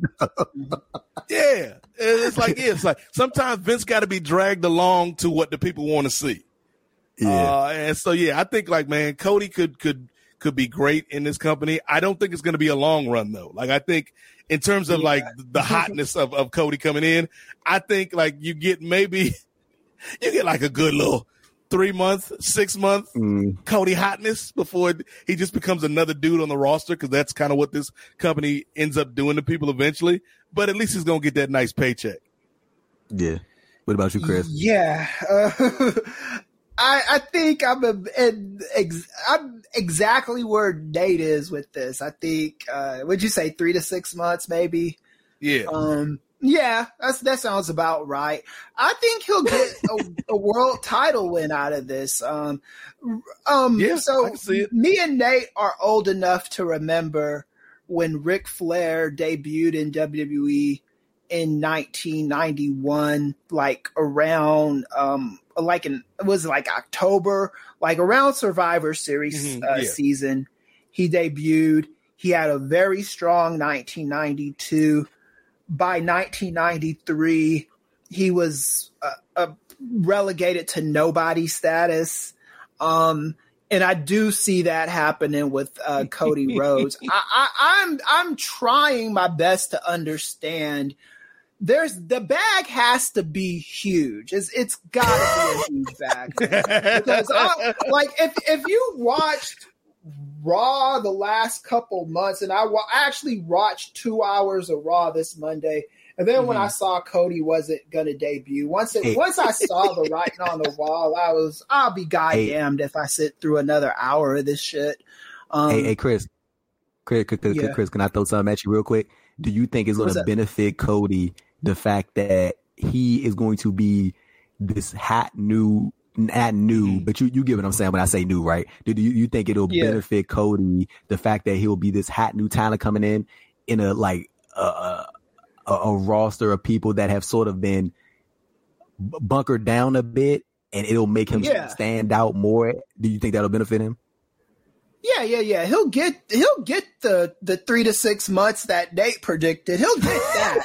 um, I, I, I, am pretty sure WWE, if they don't give him the three to six months, then Cody Rhodes just, he made the worst decision of his life.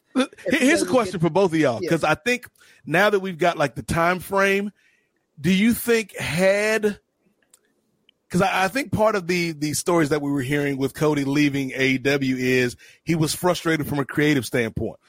So right. let's let's let's uh, put this scenario out there, Andrew. Let's say three months ago, Tony Khan buys AEW, and it's like, yo, Cody, I'm, you know, I can't do everything, man. I got this soccer team, I got the Jaguars, I got AEW, I got a lot of things going on, man. I'm Tony Khan. Uh, Cody, I, I need you to take over, run run run that ROH for me. Do you think if that option was available to Cody? Would he have still signed with WWE? Or do you feel like had he had a creative outlet and he didn't have to go back to the WWE, he would have chosen that route?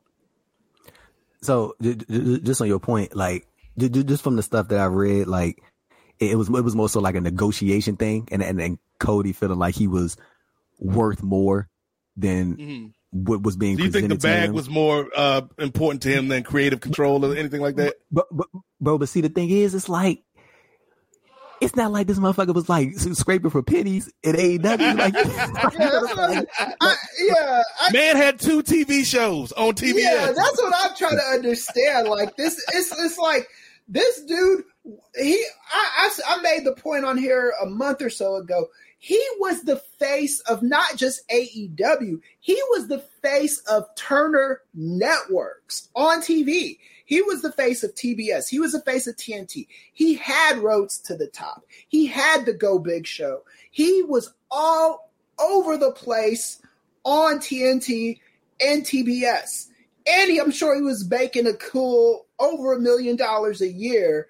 Um, he had his his his show is streaming on HBO um, HBO Max right now, mm-hmm. so I'm sure he's getting residuals from that.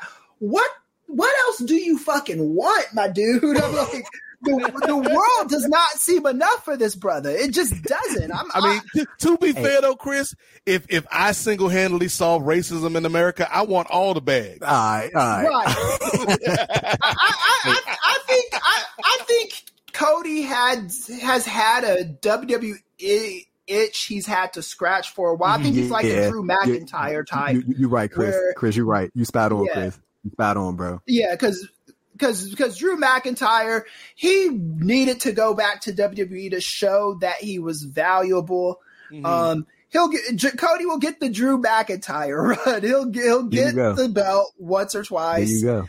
And he'll be feuding with Happy Corbin shortly. well, the thing the thing is, if he's, if he's got that itch, if he's gonna make the move, this is the best possible time he's going to have to make it because he would have never right. like he's not going to be as hot as he is right now.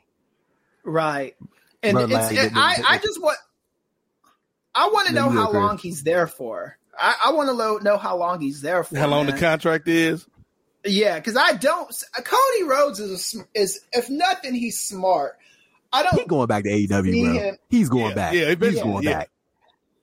Yeah, yeah, he's he's Dusty Rhodes' son, right? So that's what he's gonna do. Dusty Rhodes took a two year break from um not even a full two year break, but he he he did eighty nine and ninety in WWE. Um, he was back in um, WCW shortly thereafter. Mm-hmm. Um, and, and Cody Rhodes, I see him kind of doing the same thing. Um, I I wouldn't be surprised if this was set up by Tony Khan. Oh damn, Um, Chris with the not being a conspiracy theory. Yeah, I don't, I don't, I'm not gonna like, uh, I'm not gonna promote that conspiracy theory. I'm just gonna say that if if I find this out later, it's not gonna be something I'm gonna be floored by. Right? It's like, yeah, whatever. Um, So but yeah, So- man, That's the thing about Cody, though, Andrew. Like, you know, because because I, I agree with both of y'all. Like, this isn't a long term thing. I think eventually he does make his way back to AEW.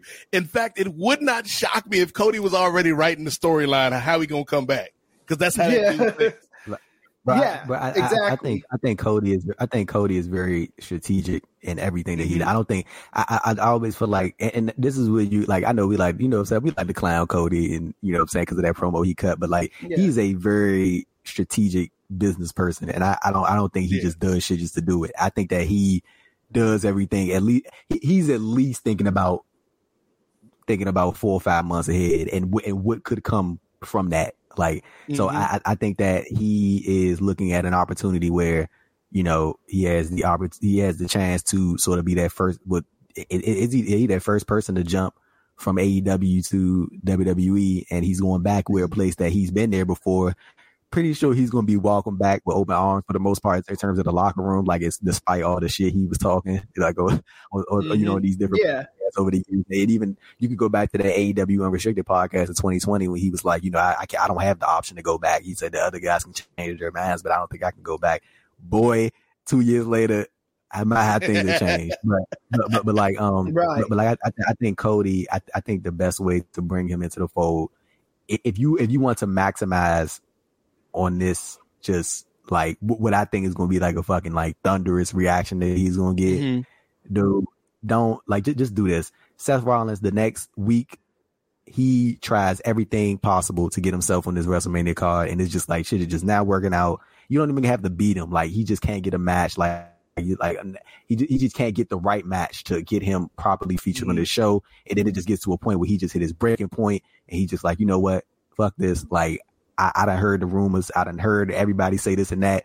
Make the fucking call out, and he'll see you on night two of WrestleMania and you had a motherfucker show up and, and on- on mm-hmm. night two, and I'm pretty sure he'll get a big, big, big, big reaction just just, just off Yeah. the strength of Rollins coming out there, And- standing in the ring, being like, you know what, I'm call, I'm calling him out. Like I- I'm t- I'm tired of this. I need to find my way onto this car, and then I think the best way to do it is to take this out of WrestleMania. Like we we, we don't need this whole one week thing, and then they go fight at WrestleMania. Like keep this Right, going. Like no. let, let, yeah, stretch, stretch, stretch, And this, the- stretch, stretch this out a little bit more. I don't, I don't think the best way to go about it is to like just dive right into this immediately. Like you got some No, knowledge no, this. you thing. got you got a lot of meat on that bone to tell his story. And I Yeah, and I was heard like- that um I, I heard on the uh, on the wrestling websites they said that night two of Mania is five thousand short of a sellout, five or six. I I do think Cody Rhodes is good for five or six thousand to sell out night two. He's not good. No, for, it- it's- um, yeah, No, but he's I was not gonna say, but it's to exciting. the whole arena, but like you know, five or th- No. five thousand more. I think he could pull that. No, bro, because it's, it's exciting, bro. Like, it's, you know what I'm saying? You Mhm, you got your first person that's coming from another from the rival wrestling company that's jumping shit like that. Shit, but that shit is that, but that but that type of shit is good for wrestling, bro. Like, you Yeah. always want to see people have Yeah, like this type it's of. great for wrestling. of- it, it, it, it, it, it's, it's great like for wrestling overall and for that people like jumping back. I don't think Cody's gonna be the first person to do it. Like, I mean, the, he, I think he's gonna be the last person to do it. I should say. Like, you, I'm pretty sure you're gonna have some, maybe at least But one or two people in the future. It's fun. It's funny to think about what his crucible is going to be once he gets back to WWE, because this is a man who has made fun of WWE from his first day of signing with AEW at that pr- when AEW was an idea and a Mhm. thought at that press conference. From his first day, he made fun of WWE. Till the very last promo he cut where he made fun of the name of Gunther. You know what I'm saying? The very last promo he cut in AEW, he made fun of WWE. So it will be interesting to see what he has to go through to get back in the good graces, or if he even But- ever will get back in the good graces. But but but but but see the but see the thing is like I, I don't even think that's a smart way to go about it from WWE standpoint because if you want to lure in more people from AEW to come eventually think of even consider Right. the idea of making the jump with the money that you can offer, you would at least want to show them like, hey, one of your guys did come over and look where the fuck he at now. He world champion Yep. or he doing this and he doing like you. I I think that would be the Learn from the biggest mistakes that you made when you bought the WCW. yeah, Ex- exactly. don't don't just like jump out there and be like, uh, I mean, yeah, I mean, C- C- Cody Cody done fucking grilled WWE over the past year. Like one of the funniest things that I think he's ever done.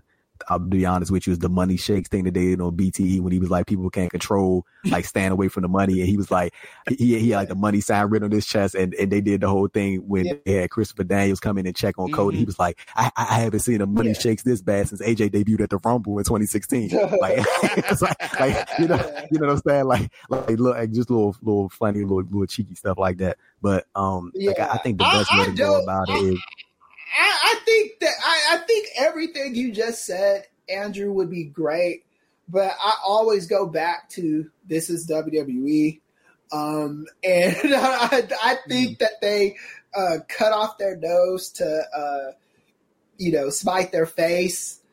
That's just the kind of shit that they do. Um, I see Cody Rhodes being good for a couple months, and then they have to prove that they're WWE. Mhm. And even though, for all intents and purposes, Cody Rhodes is a homegrown WWE star, you know what I'm saying? He had some very formidable years in WWE as a strong mid carder. So it's not like he's like this complete blank slate Yeah. that you have to ch- change to your, your way of doing things. But um, you, I, I'm just interested in seeing. I think I, I for I hope that what you uh, propose, Andrew, is what actually happens. But I've just seen this company do too many times where it's easier to walk just in a straight line, and they got a zigzag and pogo stick and fucking crawl to a motherfucker instead of just walking a straight line. So Mm. I mean, you know what this Yeah, is all yeah. leading to, Andrew. Next year With- in Christian City, main event WrestleMania Night Two. Triple H and Stephanie versus Cody Rhodes and future Hall of Famer Brandy Rhodes. Let's Hey. get it. hey, hey, not, hey, not, no, no, no bullshit though. Like, if, if, if like, if he, if he is physically healthy, you know what I'm saying? I don't, I don't, I don't like, like, I, I know people got like varying opinions about Triple H. I, I don't, like, I, I'm, as far as like Yeah. people hell goes, I don't, I don't be like joking around about that shit. I don't think that shit is funny, but that, that, that's, that's just me. But like, what, like, uh, but if he can do something, dog, that, that match is like, come, like, how do you not do Yeah. that, bro? Like, come on, man. Like, that's like, th- bro, that, that that's like made right there. Like, and I I think at times it's far, like if they were to do something, it'd get a little chippy on the microphone, and I, I think that's that's Mhm. probably best for for it for it to turn out that way. But like that, I think that would be something real cool. But like, of course, Triple H would have to be fully, you know what I'm saying, healthy Yeah. and clear and shit like that. Because they they said that what he went through was like kind of, but not even kind of, it, it was like real serious. But yeah, Cody's coming in, man. Um, you know, like like like Chris said, it's always gonna be that hesitation uh, about what, what what they do going forward. Uh, but but as we wrap up, fellas, uh, very, very sad to report the news. It ain't, it ain't nothing like negative, like nobody got hurt or nothing like that. But that brother Darius Lockhart did not win the NWA Junior World Title. Uh, they put the title on Homicide. So, but but brother Lockhart, we we, root for you, man. Hopefully you get the strap uh one of these days. But Nate, sh- shall you sign us off, my brother? You know, we we appreciate Andrew Thompson. He gave y'all the news, ladies and gentlemen. Uh, you know, talked about that man Cody Rhodes. We talked about Keith Lee. We talked uh, about uh, Naomi. We talked about a lot of people. We talked about everything, bro. Talked about everything, man. But but you know, speaking of Cody Devontae Hakeem uh, uh, Rhodes, I was trying to think of another name on the spot, but I couldn't do it. Andrew, I'm man enough to admit. That, I'm man enough to admit it. Uh, but but Cody Rhodes out here trying to do numbers, And since he, we talking numbers, Chris, I think there's only one person we can turn to uh, in, in our second segment, and that, of course, is a friend of the show, part of the Post Wrestling family, brother Brandon Thurston from WrestleNomics. So, uh, Andrew, appreciate you as always, nephew. Y'all check out all Andrew's work online. Check out the interviews on the Andrew Thompson Interviews channel. Uh, but but Chris, I'm gonna need you to put down that third mimosa, man, because I need you to be clear headed when we talk to Brandon. Uh, so so yeah, let's let's get to it. Second half NWA podcast. Brandon Thurston, let's go.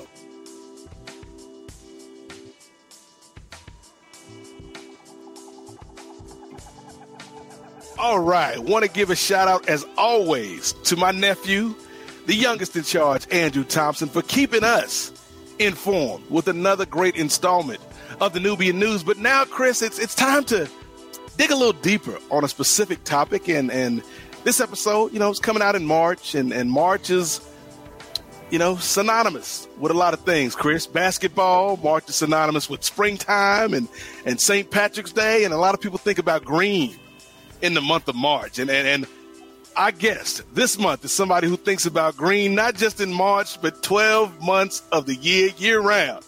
He is somebody who uh, we enjoy listening to. He's always uh, informative and entertaining, and he's uh, not only a friend, Chris, but he's part of the Post Wrestling family. Let's bring in from WrestleNomics, Brandon Thurston, brother Brandon. How are you, man? Nate and Chris, it's great to be here. As I was just telling you off air, it was it was Nate Milton uh, among those who had me uh, as a podcast guest for my very first podcast guest appearances of any kind. So, but it's it's it's great to be here uh, and and uh, sit down with members of the Post Wrestling family. And, and, Brandon is our first non-melanated uh, guest on, our, oh. on this show, too, right? I mean, hold, Chris, hold on. Like, I know appearance-wise, we could say that, but who knows? Like, we need to do an Ancestry.com, 23andMe, yeah.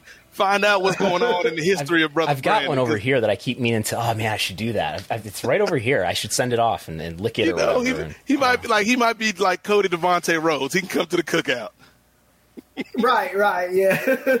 that, that's what I put in a, a form. I was like, uh, Brandon comes to the cookout. So awesome stuff, man. So, uh, Brett, if you, you do you mind if I kick this off with questions, Nate?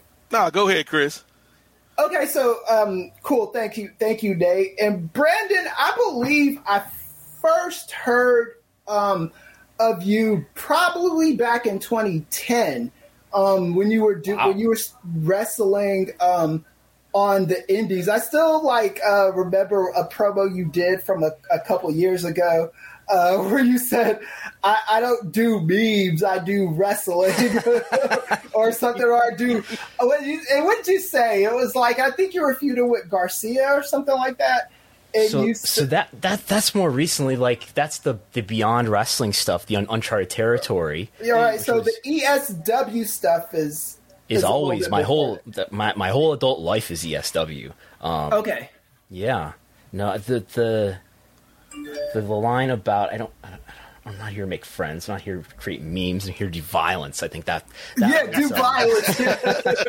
that was yeah. that was definitely uncharted territory in what what must have been 2019, which was mm. you know a, a, a, great a great little run for, for me in well, wrestling. um, and so so then when I finally heard you do um, the wrestling number crunching stuff, it was it, was it. I don't know if you remember this, Nate, or not, but it seems like it was a a while ago when I really sit back and think about it. It was before the post wrestling era, if I'm not mistaken. Um, yeah. Maybe it, it was on the law, and Pollock interviewed you, and you were crunching numbers. Um, is that true or not? I, I don't I don't I would know if I was a guest on the law, but I but I was with, on with post wrestling as a guest probably sometime relatively early in the in, since they started post yeah. wrestling. Yeah. Yeah. Okay. Cool. So, so my very first question: You're in Buffalo, New York, correct? That's right. Yeah. Right. So, okay. So, um, j- just a generic question. Um, B- Buffalo. Okay. So, I used to go to New York every single year, but New York City. So I want to get my New York lingo right. So Buffalo, Buffalo would be is that that's the, is that upstate? I would call it upstate. I would call anything that's not in the the New York City area upstate, especially if you get get out of that southern portion of New York State. You know, I would call anything in in, in the, that non New York City region to be upstate New York. Right. So, and then Buffalo, uh, Buffalo was a, a WWE town, correct? Or I, I think so. So I always hear about wrestling at the Aud, which is our memorial auditorium that that was torn down in like 1996 when they built a new arena. Mm. Um, but yeah, def- definitely a, a, a, Fed territory, a McMahon territory. But before that, I guess it was Pedro Martinez territory. Okay. Um, NWF. Mm. Okay. Cool. So, so how did you get interested in the the number crunching side of things? Because for me personally, I hated math all throughout elementary school, all throughout middle school, all throughout high school, all throughout college, all throughout my master's degree program, all throughout my PhD program, and then I picked majors where I thought, oh, political science, I'll never have to worry about math again. And then um, all I have, all I do is math now, as far as like number crunching and surveys and correlations and all this other stuff. And you started out doing this for fun as an interest and as a hobby. So first of all, salute to you for that because uh, that just you know this this is this math stuff that I do is 100% a job. Chris is like Deontay Wilder with math. He's like, I hate math to this day. To this right? day. yes. yes, to this very day. I, I, guess so. When I was really young, I was mm-hmm. like in elementary school. I was pretty good at math. Um, but as I got into middle school and high school, I was not as much of a star student as I was, you know, in my you know under ten years. Um, and in college, I, I, I think I've told this story a couple times. In college, I had to take a, a statistics class to you know to graduate, and so I took like social statistics. It was really hard. It's it's in many ways. I when I'm doing R squareds and you know calculating correlations and stuff like that, I'm like, oh yeah, this is what they were trying to teach me in statistics. I I didn't do well in that, and then in the final exam came, and I uh, I wrote down the wrong start time. I, I looked at the, the, exam schedule, and I wrote down the, a, a, time that I saw on the schedule, and I showed up at that time to take my final exam. Only I, I actually showed up about ten minutes early, only to find out that no, that was the end time of the exam. Mm. so so I had like yeah so so the the instructor uh, she was like, here, just just take the scantron and just fill in as many answers as you can. that that that's a similar story to me about um, SATs or was it the ACT? I don't remember which one, but yeah, the first attempt of that, I showed up uh, extremely late to it uh, and had to come back and reschedule it. And I think rescheduling at that time was like another three or six months, something like that. So yeah, it's an interesting. Uh, that's an interesting story that I can relate. Yeah, I, I, didn't get to retake it though, so I, I, think my final grade was a D minus in statistics. I barely mm. did not fail. Uh, but no, I so doing WrestleNomics stuff. I mean, obviously Chris Harrington did this before I did for many years, and is actually mm. trained in math. Um, but I, I guess it's uh, it's I'm I, am somebody who grew up. I, I, I was am or was an independent wrestler for a long time, but I'm also somebody who just grew up, you know, in the in the internet wrestling fan culture too, in terms right. of tape tra- tape trading and message boards and mm-hmm. newsletters and people debating about this and that, and mm-hmm. a lot of these debates ultimately rely on some sort of data almost never gets drilled into, and I guess that's that's how I saw mm. it, and I tried. I'm trying to figure out what the data really is, or what the data can tell us. If anything, data doesn't always tell you much, but at least you, but at least you're investigating it to see it, if, it, if there's anything it can tell you.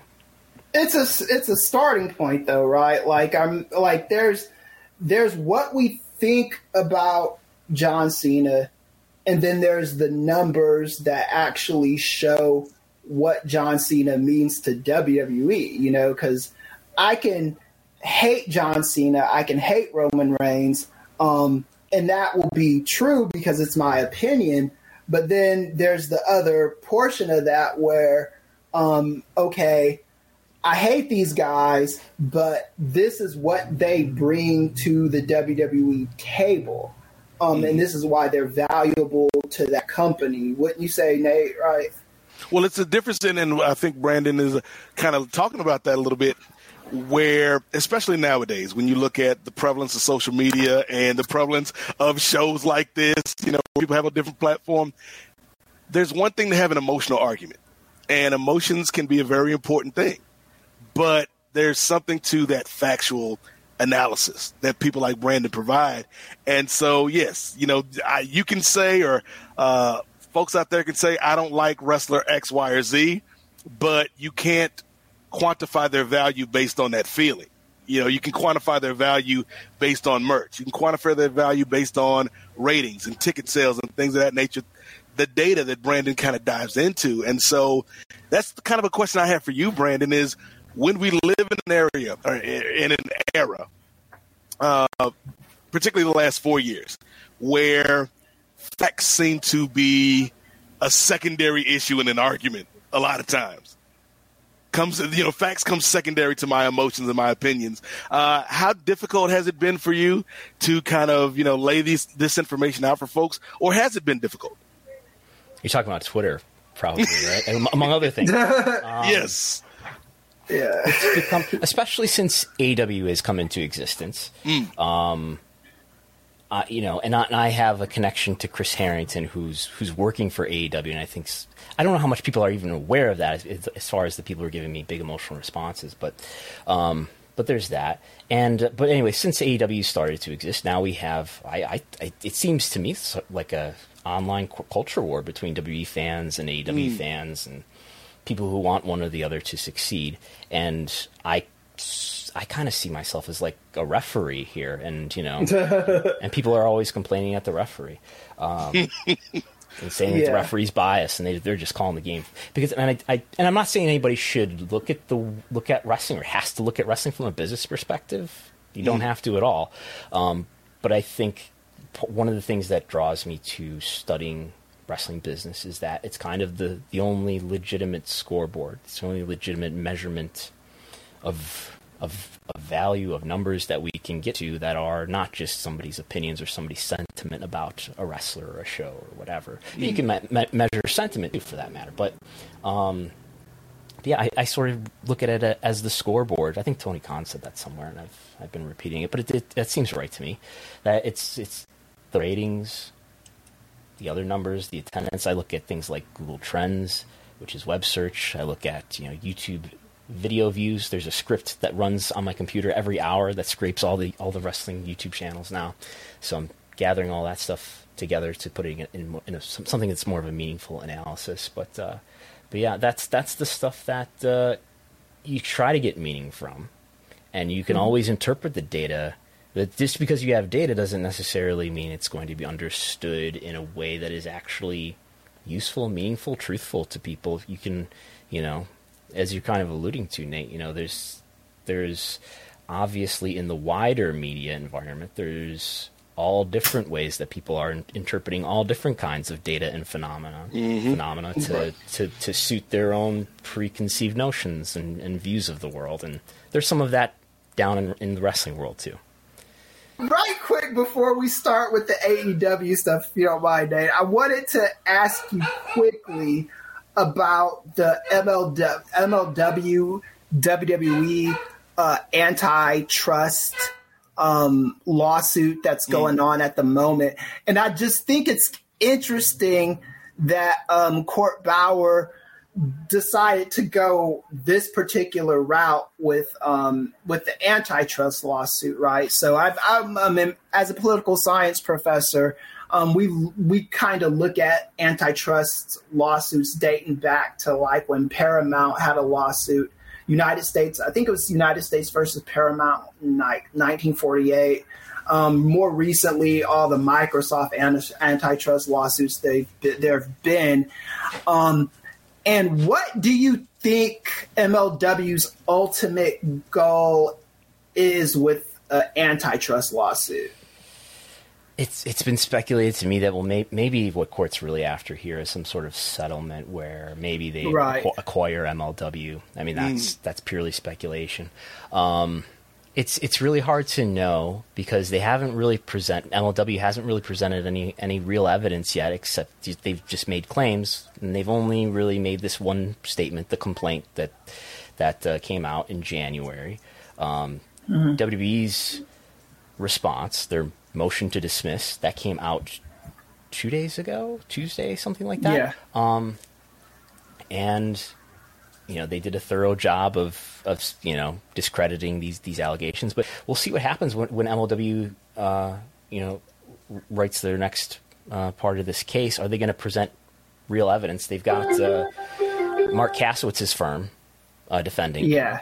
That's a very it's got to be a very expensive firm. Maybe they're taking it on contingency. Maybe they saw the shareholders lawsuit uh, where where WWE settled with with the, the class action shareholders lawsuit, and maybe maybe the Kasowitz firm thinks that there's you know maybe they can get a settlement out of these people. Um, we'll see. I mean, it's it's just it's really hard to say now unless they bring up some evidence because there's it's just So- yeah. Yeah. Th- so, um, what I've uh, like understood antitrust suits to be is sometimes when when these big corporations get sued, whether it's by the United States or whether it's by another company, it's not necessarily to win a big cash settlement, but it's because usually what does what I've seen happen is the government will put Microsoft on notice, hey, you have to change this about the way you do business or that about the way you biz- do business, even if it's not like a huge result in huge losses for them. It kind of like lets them know that, hey, the way you've been practicing your business in the past isn't going to necessarily fly in the future. right? so I'm, I'm not a legal expert, but I'm, I've been trying to learn about the dynamics of this case and antitrust. And what, one thing they talk about, both in the complaint and in WE's response, is market power, which is apparently interchangeable with the term monopoly power. And to, Right. And to and for a, a business like WE or like Mark, Microsoft to to legally have market power or monopoly power, they have to dominate an industry. WWE's response is that they, they don't have, uh, you know, they, they don't dominate the the wrestling TV rights market. In fact, they say that there isn't a wrestling TV rights market. There's Yeah, and they they uh, use Dave Meltzer's. They uh, they use the Wrestling Observer as a as proof in that. They did. That's an exhibit in, in the uh, in, in in the motion to dismiss. Dave did not credit me for the ratings reports, but he should have. But, uh, but that but the Observer is is is uh, included. It's funny. Like uh, there have been other times though where McDevitt has said, you know, oh th- these are basically like the the these have the, all the credibility of the National Enquirer or these like supermarket tabloids. These are just people who go around digging for things. and They have no other known job. But oh wait, it says something favorable, favorable for us. Okay, it's an exhibit. Uh, yeah, that's their relationship with the wrestling media. That's a great segue, though, Brandon, because the the exhibit that Vince, uh, excuse me, the WWE is presenting is we're not a monopoly because of all this other stuff going on, and you could argue if not for the prevalence of AEW, they might not have an argument. And so let's talk about AEW, man, because I remember back in 2019, I think we talked a little bit uh, when Dynamite was starting about our predictions for this company, how far we th- thought they could go, you know, what, what our estimates for the ratings would be, the money, things of that nature. And I would say, Brandon, as a layman, as somebody who doesn't look at the numbers as deeply as you do, I would say AEW and Tony Khan would have to be pretty pleased in 2022 if they could look back and say we went from there to here. Uh, as somebody who does follow the numbers very carefully, Brandon, what's your assessment of AEW over the past three years, where they were and, and where they are now? Yeah, it's just a great question. I think I wrote something in September 2019 trying to forecast sort of what I thought was going to happen.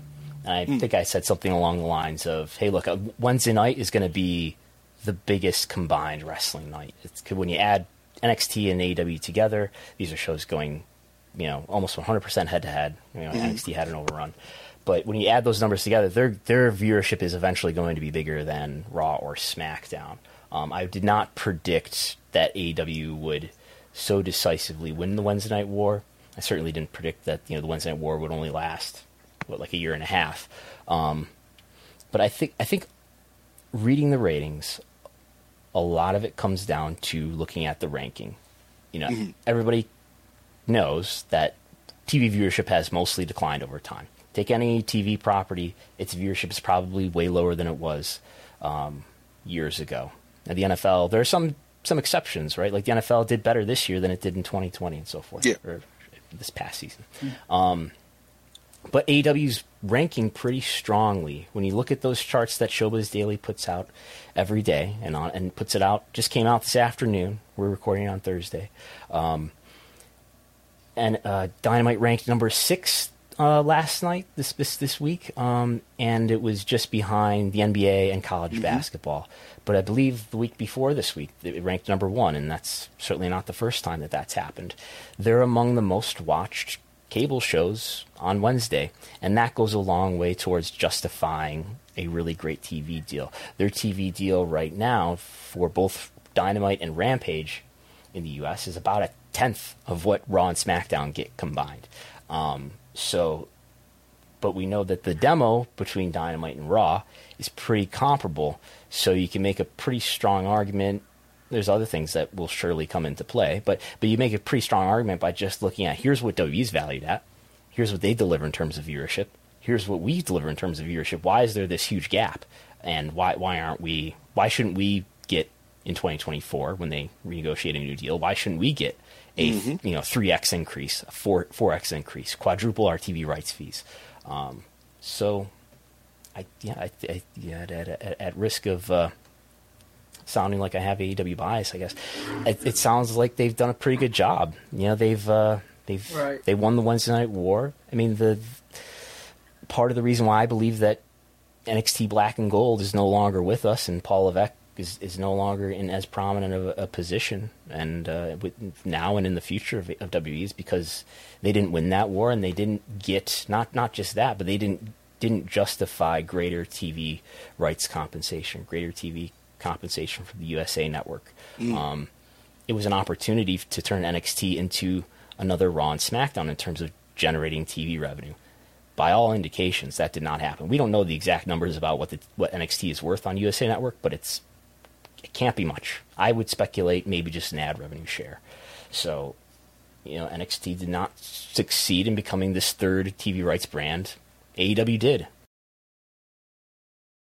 I wanted to circle back to a conversation that you had on WrestleNomics uh, a month or so ago, Brandon, uh, kind of circling around Big Swole's comments and talking about the viewership and the different demographics and the breakdowns of viewerships of WWE and AEW programming.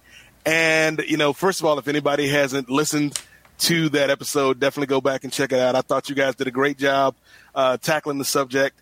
Uh, but in terms of looking at these dem- different demographics, uh, Brandon, are there things that have surprised you in, in seeing some of these numbers, or are, is the data what you expected?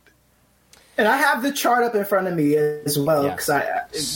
uh So, so I uh, this is so breaking wrestling viewership down by race is not something that's super available like it is for P eighteen to forty nine and men eighteen to forty nine, women eighteen to forty nine.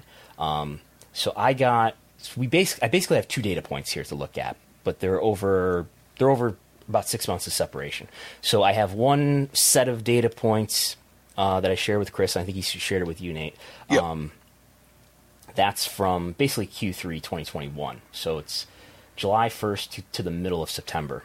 And I've, I've done some investigation earlier today, and I've got an update on this information. So I've got January 1st to, to basically the present, March 13th. So most of Q1, the quarter that we're currently in.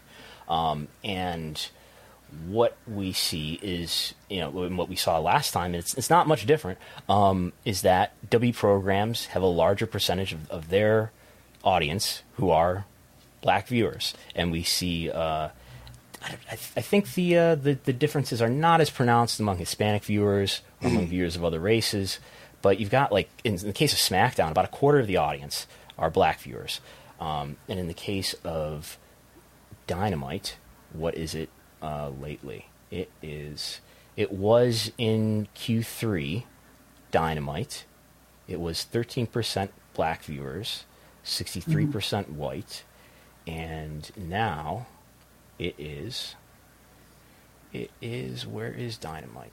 It is 69% white, 34%, or I'm sorry, 13%. Yeah, I was to say.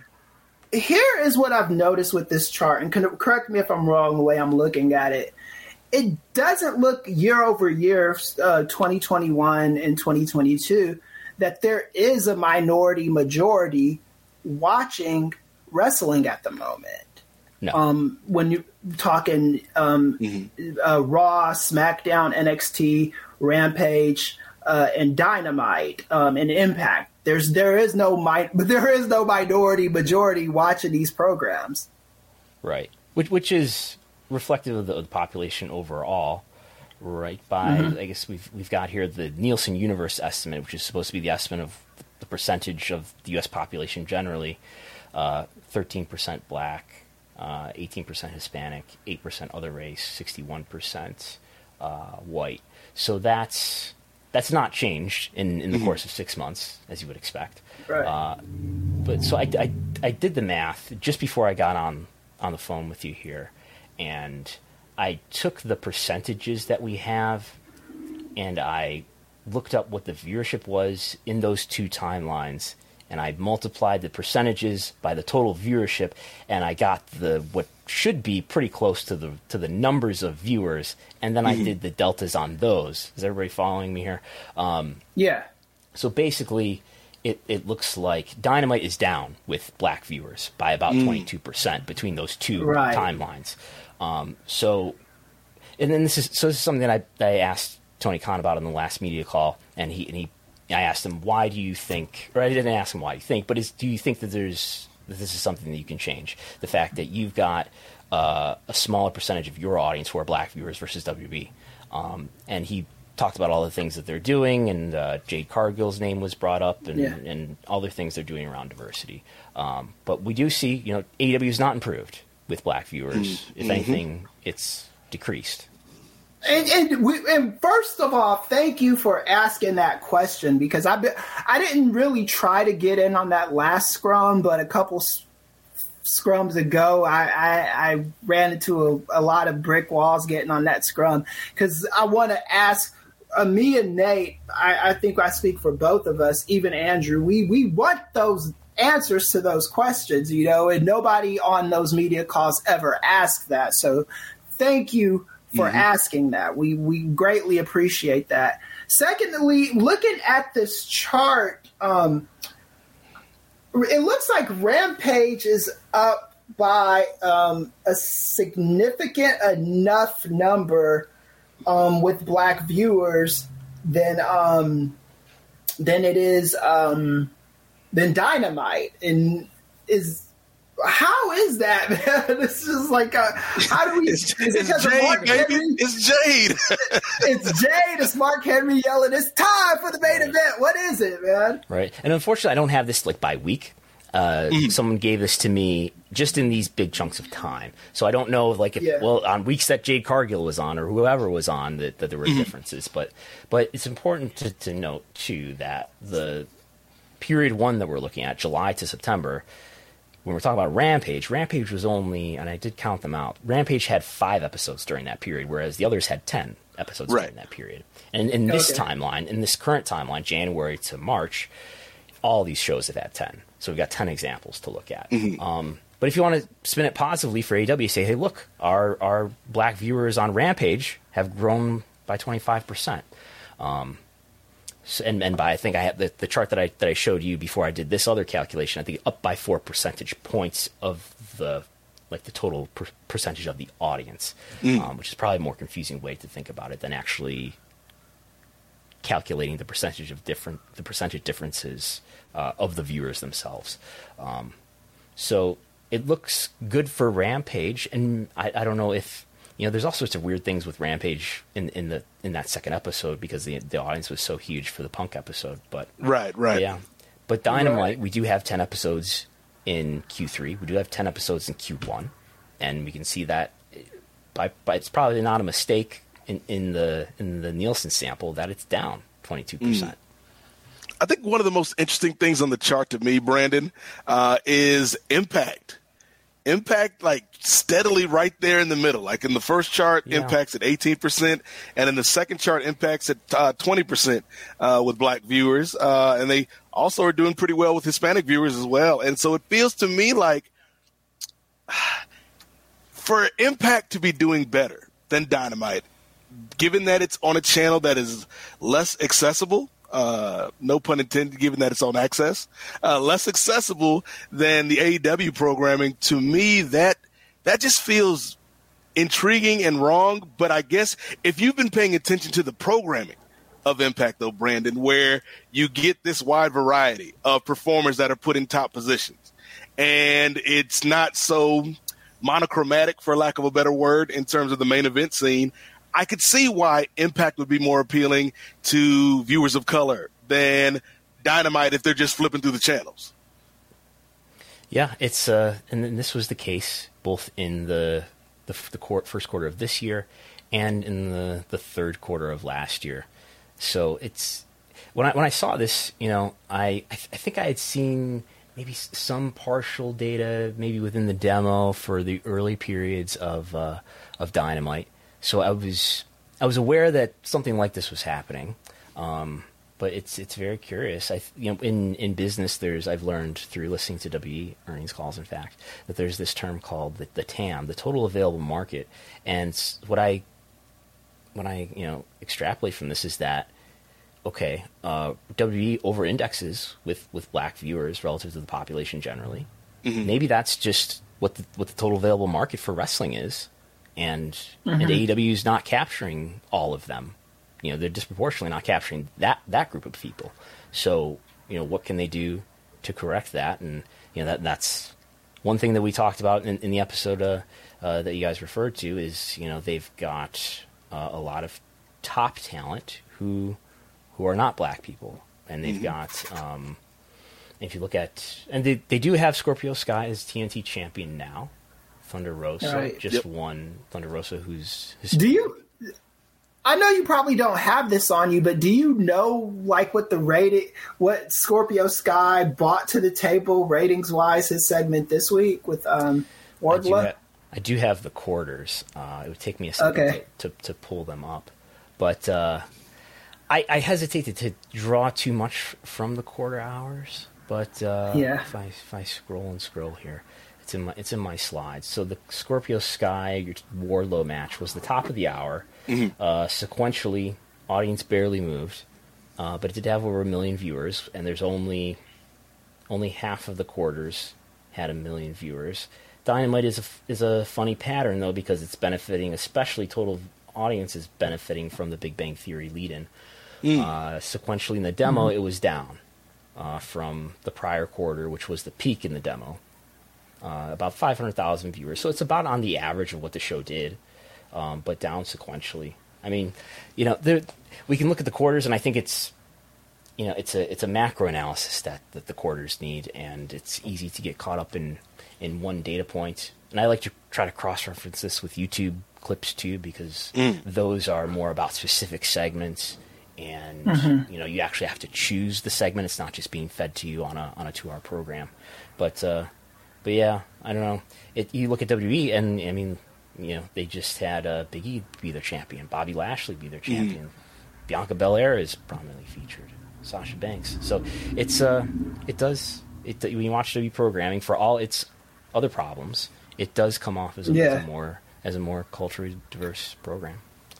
And I and I would be interested, and I know you you've we've talked about this before off the air, but uh, what the like who like which kind of black people are watching these programs because I don't think that we get like a complete picture with just these flat numbers. I think we would need to know is it 18 to 49? Is it are more young people watching? My guess would be older.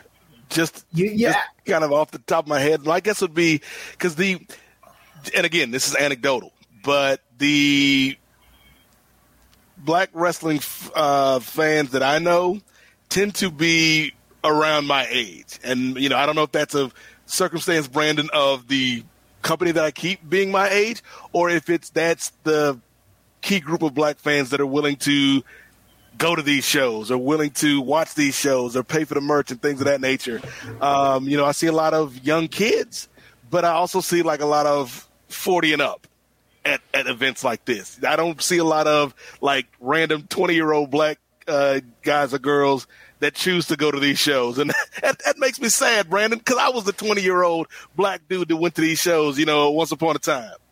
Yeah, I mean, the, you look at, especially if we're talking about TV viewership. TV viewership just tends to skew old in general. So I'm sure, I'm sure, for example, the majority of, of black viewers watching any wrestling product are are older than older than 34. You know, and and among 18 to, to, to 49, probably the majority of them are in 35 to 49. Um, but yeah, it's uh, it's something that I've wondered too about. Maybe you know why is why does AEW not have a larger black audience like WWE and even even Impact does? Is that I wonder and you know, let, me, let me know what you guys think of this. That maybe you know if you look at I look at AEW as kind of this extension of the indie wrestling fan, this traveling wrestling fan, uh, the super online wrestling fan. And I re- remember even we were talking about Beyond Wrestling earlier, and I remember you know being at it was the first time I ever really wrestled for like a super indie that people the, people knew knew you know people online knew what this brand was, and people were watching it live. Yeah. Um, and I remember after I would I'd wrestle, I'd go to the the merch tables or whatever, and I remember a couple times like looking around and being like, "This is overwhelmingly white men in this audience, and why why, why is that?" And I, I wonder if it is if maybe economics are a factor here in terms of you know the the travel, Yeah. or maybe in in internet wrestling fan culture, just having access to the internet is an economic factor, and uh, tape trading things like that. So, and and and if that's if that community is sort of what's grown into become the AEW audience, that maybe that's where some of this comes from. I mean, but clear, clearly, talent is a, there's a big difference between who are the, the talent who get pushed big in WWE versus who are the talent that get pushed big in, in AEW. That's Right, a great because- question. Like, uh, and I want I'm interested in your opinion, Chris. Just off the top of my head, though, I think it's a combination of a lot of things. Like, yeah, there may be some economic factors. I think there's, you know, the factor that like there's certain sports that I feel like appeal to young, particularly young black men. Uh, like the NBA is making millions, primarily in terms of tapping into that culture. Whereas I don't see the WWE or even AEW doing enough to reach out to that culture. Um, not even from a, uh, not even from a, uh, an altruistic point of view, Brandon, but just from a dollars and cents standpoint. Like, wouldn't you want to reach as many markets as you can to get that dollar? And and so I feel like you know there's a little bit of it that's cultural. I think you know the economics factor in as well. I also think that when you particularly look online, and I'll, I'll toss it over to you, Chris, but I feel like are we are we making new wrestling fans online? Like I feel like the people that I've been talking to online about wrestling in 2022, a lot of them are the same folks I was talking to, including Brandon. a lot of them are the same folks I've been talking to about this for you know the last five or six years. Right, yeah, because we've been talking to each other since was it 2009 or whatever. It's like, and, and I don't really know any new, um, like maybe the uh, the um, the uh, True Hill Heat people. Well, yeah, well, yeah, like we meet new people like True Hill Heat, like Grapsody, Rich Fann, but there are also people that have been talking Yeah. for the last five, six, seven years. Yeah, yeah. So it's it's very hard to say, and I think that Mhm. a lot of things uh, might cause AEW because I'm not because I do think AEW has had certain diversity issues, but I do also think that a lot of this is is like the lead into Dynamite is the Big ba- Big Bang Theory. I love the Big Bang Theory. That's one of my favorite Talk to him, Chris. I, wanted to say something, but I held my tongue. I'm gonna let you speak on this, Chris. I, I love it, but like, would would would the would the demographic skew higher black if, um, say, like Blackish or the Fresh Prince of Bel Air or something like Mm. that was was the lead in? You know, That's a Um, great point, and that may be why we're seeing the difference in, in, in January to March versus the prior period. Because Mm. they, they, they went to TBS, and that only started in January. Yeah, yeah. right? So the Big Bang Theory is killing AEW's black audience, says Brandon Thurston of WrestleNomics. Run, run with that, internet. yeah, I, I look, man. I uh, Kuthro Polly is the the black guy on uh, on the Big Bang Theory, as far as I'm concerned, man. That's usually how I do these shows. Whatever the nearest minority is, is, is who who's representing the culture for me. So we do have these questions that I think we need to get. and Thank you for being Yeah. so generous with with your th- sure. time, Brandon. Um, so the first question comes from S- Syrian. I've known this guy for like Syrian Highland um, from all the way uh, up in Ireland. I've known him for like years, and I still don't know if I'm pronouncing his name right. An- another wrestling fan we've been talking to for like the last five or six years. yeah, really. So, so he goes, I hope that it's not a question that he's been asked before. Um, was he shocked at just how irrational and angry people get about his reporting of specific companies or as as he well aware as he well aware of the over the top wrestling fans how over the top wrestling fans can be and was he prepared for the reaction of fans when he hmm. started I, I don't know. When, when I started doing this stuff, there wasn't an AEW, so the like I, I really think it's it's like a culture war of of W fans and, and AEW fans. It's, it's really it's really the, the W fans, at least who were co- coming after me. Um, but I've especially the ratings, right? Because everybody wants to see what the ratings are, and I tweet the ratings and I tweet the charts, and I, I went through different phases. I've recently been, uh, I've recently decided that I will no longer read any replies or quote tweets. Um, and at least finally, Twitter has given me an option to to mute notifications from anyone who I don't follow, so I don't see them like on my little bell icon. S- So if I follow you, I will see what you reply. But um, but yeah, I it, it used to bother me until very recently, and then I stopped reading it all, and, and it's great now. I don't I don't care. I've made this like promise to myself. I am not going to look at these anymore. I think it was after the um, I made a made a chart where I you know I wrote a, a program that would count use the, the transcripts from the earnings calls to count and break down by like by percentage how many words was Vince McMahon saying saying very few. And people did not like this for whatever reason. And there were lots of irrational responses to that. And I think that was the breaking point. Yeah, I, I, I- I think me and Nate have experienced a little bit of that since we've been on post with with the with the toxic fan base uh, that just yes. um you know that I can see how grating that could be. Yeah. At, at a certain Yeah. point, you just, you just have to disengage, or and like for me, it's it's like around like fifteen thousand followers or so. I just you just have to like if if you I see people all the time who like you know fight the trolls and quote tweet the trolls all day and screenshot them. Mm-hmm. And it's like it- mm-hmm. it's, it's got to be such a distraction. Like it would take up so much of my time, and it would it would whip me up emotionally. Like mm. it will it would eat Yeah. alive.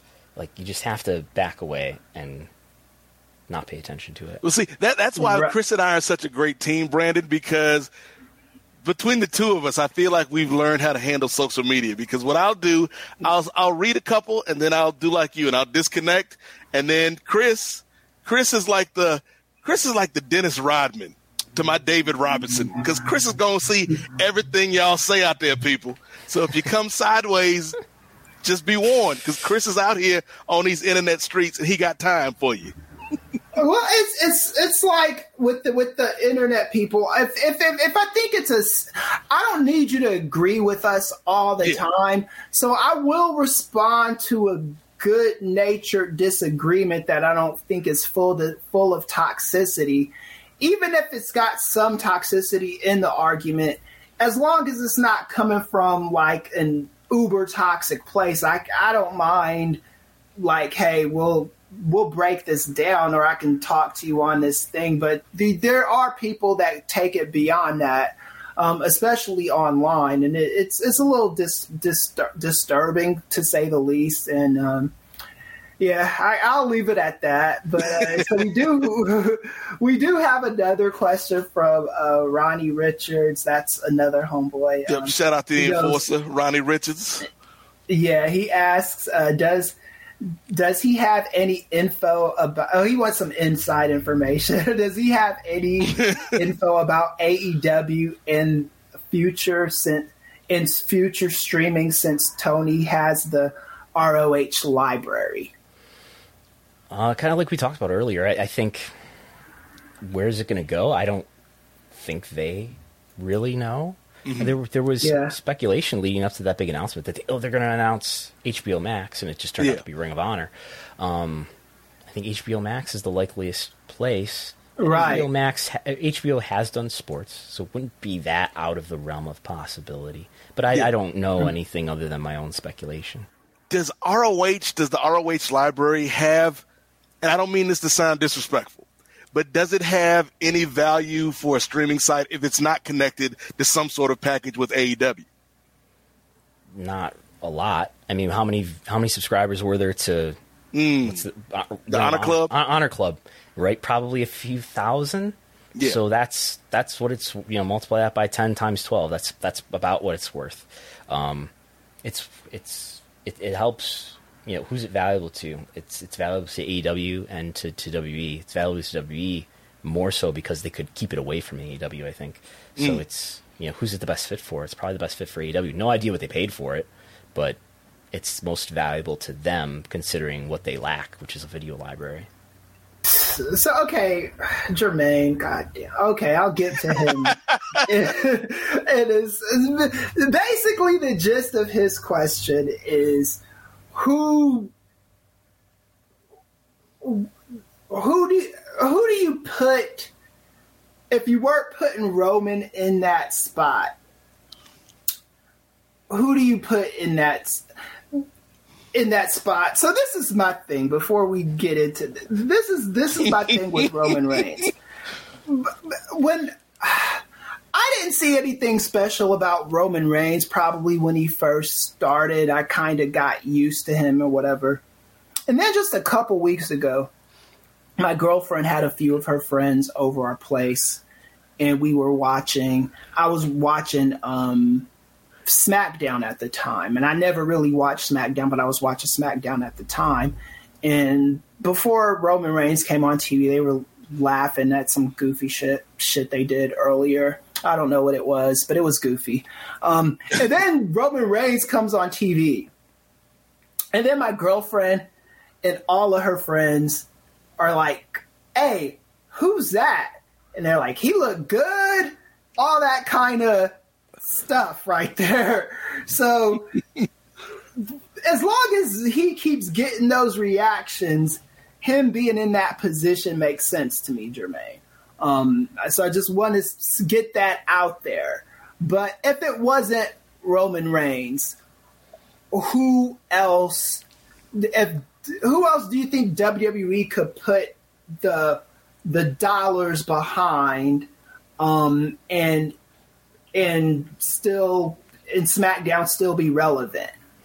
Um, my, my girlfriend is in the other room, so she might hear this. This is this is uh, uh, a subject of, for one of our first fights, but Sasha Banks. Mm. Um, oh, okay. Um, mm-hmm. So I think it, with, with, Roman Reigns, I don't think it's it's about who. It's about it's about how they yep. did what they did. Um, take nothing away from Roman Reigns. Acknowledge him. Yeah. Uh, but um, you know, he's the chosen one. Yeah. But it's how they did it, and it's about the trust relationship that fans felt with the company slash Vince McMahon, and what they recognized the company was doing with someone, Roman Reigns, and and they they're they were very frustrated with feeling like they weren't being listened to, and you know for a whole pile of reasons they felt distrust for this company, mm. and, you, we, and we just went through ten years of John Cena. Oh no, we're not. This isn't happening again. and that's that's what happened with Reigns. But I think that you know there's a number of people who could have been who could have taken a share at least of, of the, the time and resources that were put into getting Roman Reigns over, including Jon Moxley, including maybe Big Right. E. I think Biggie, yeah, Biggie, hundred percent. Big, I think Big- big, and Moxley. Too, I'd say Moxley too. Yeah.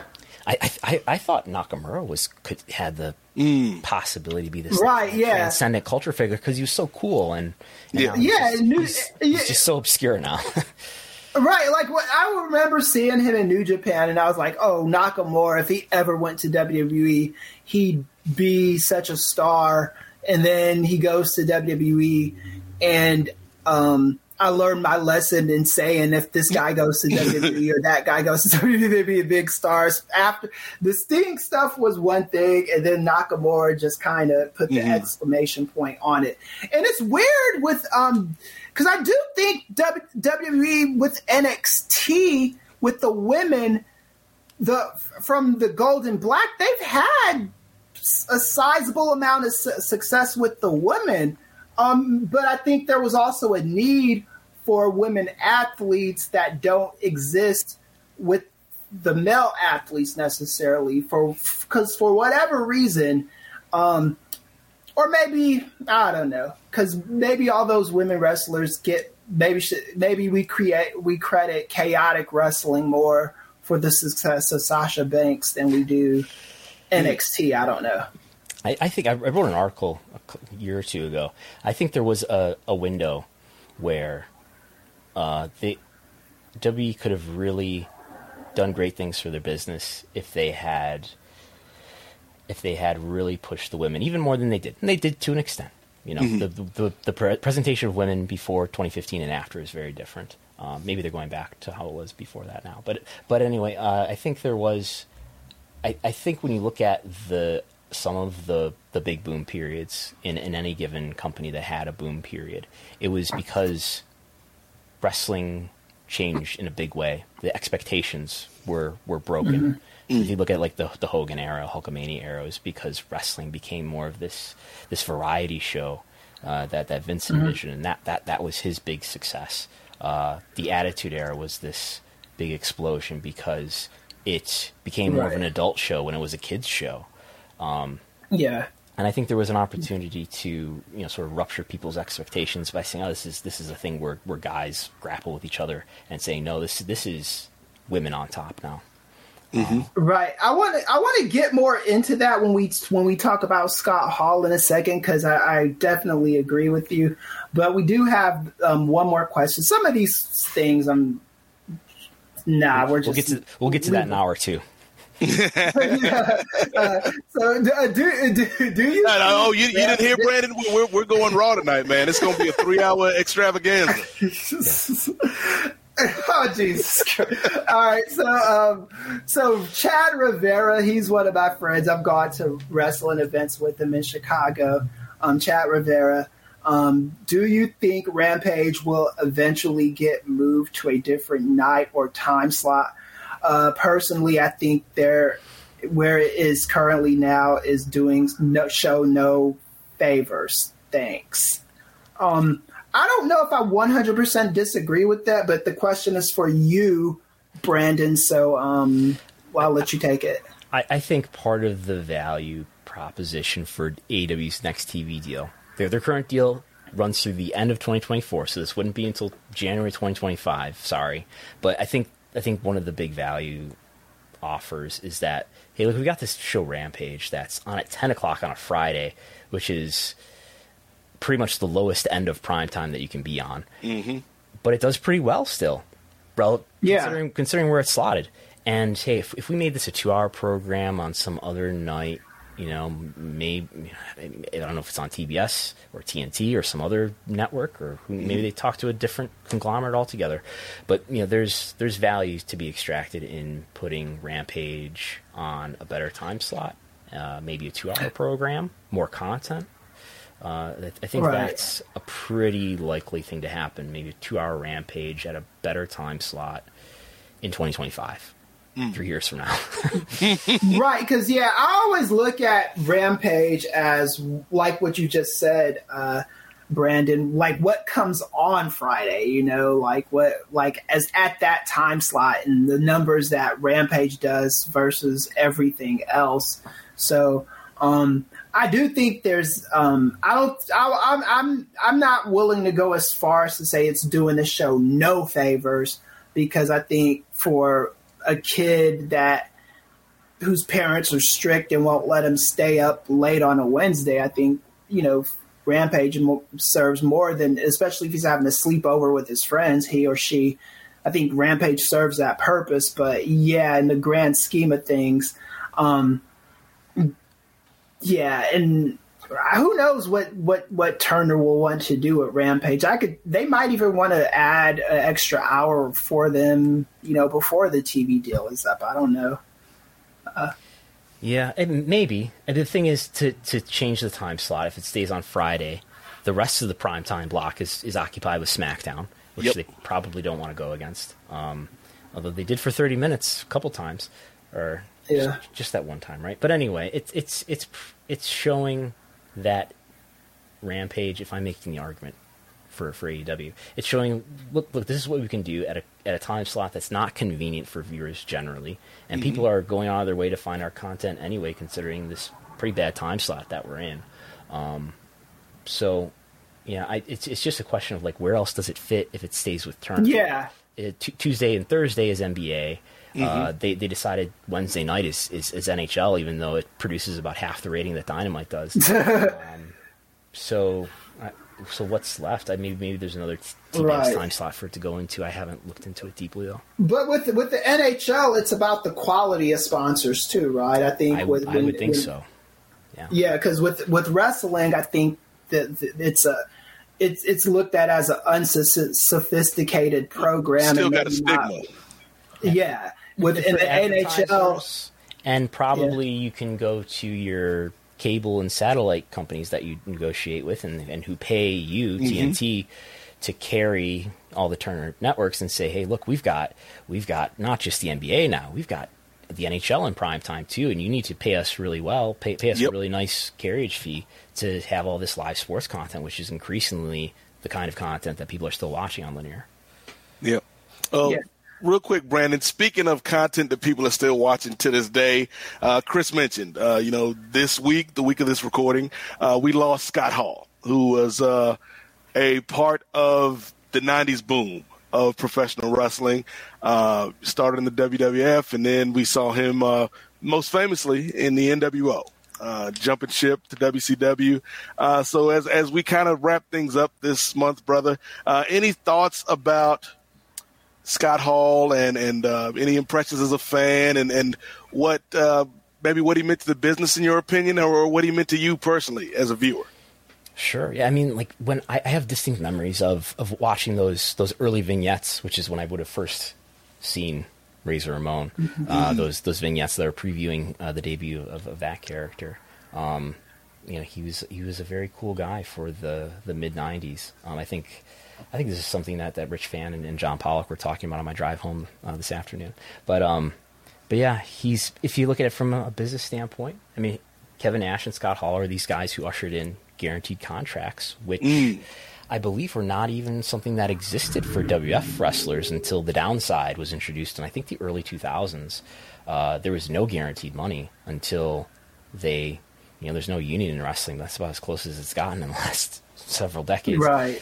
to improving at least some financial stability, saying, okay, you're at least going to make this. If you get injured, you're not just going to be sitting at home not getting paid. You're going to have a downside that you're yeah. going to collect at least.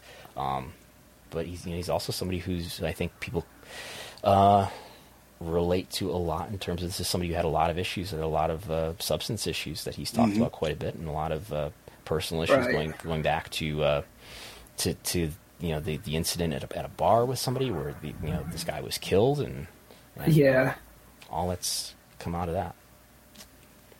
Yeah, uh, so like with Scott Hall, um, I, I, have very fond memories of him as a kid too. I remember one particular vignette where my mom came in the room when she and she cracked up at this. Right, it was the one where the girl tries like why she's like why haven't you called me and then he, he shoos her away and then he says something like the chicas are for fun I don't agree with that sentiment before you come at me, internet. But my mom.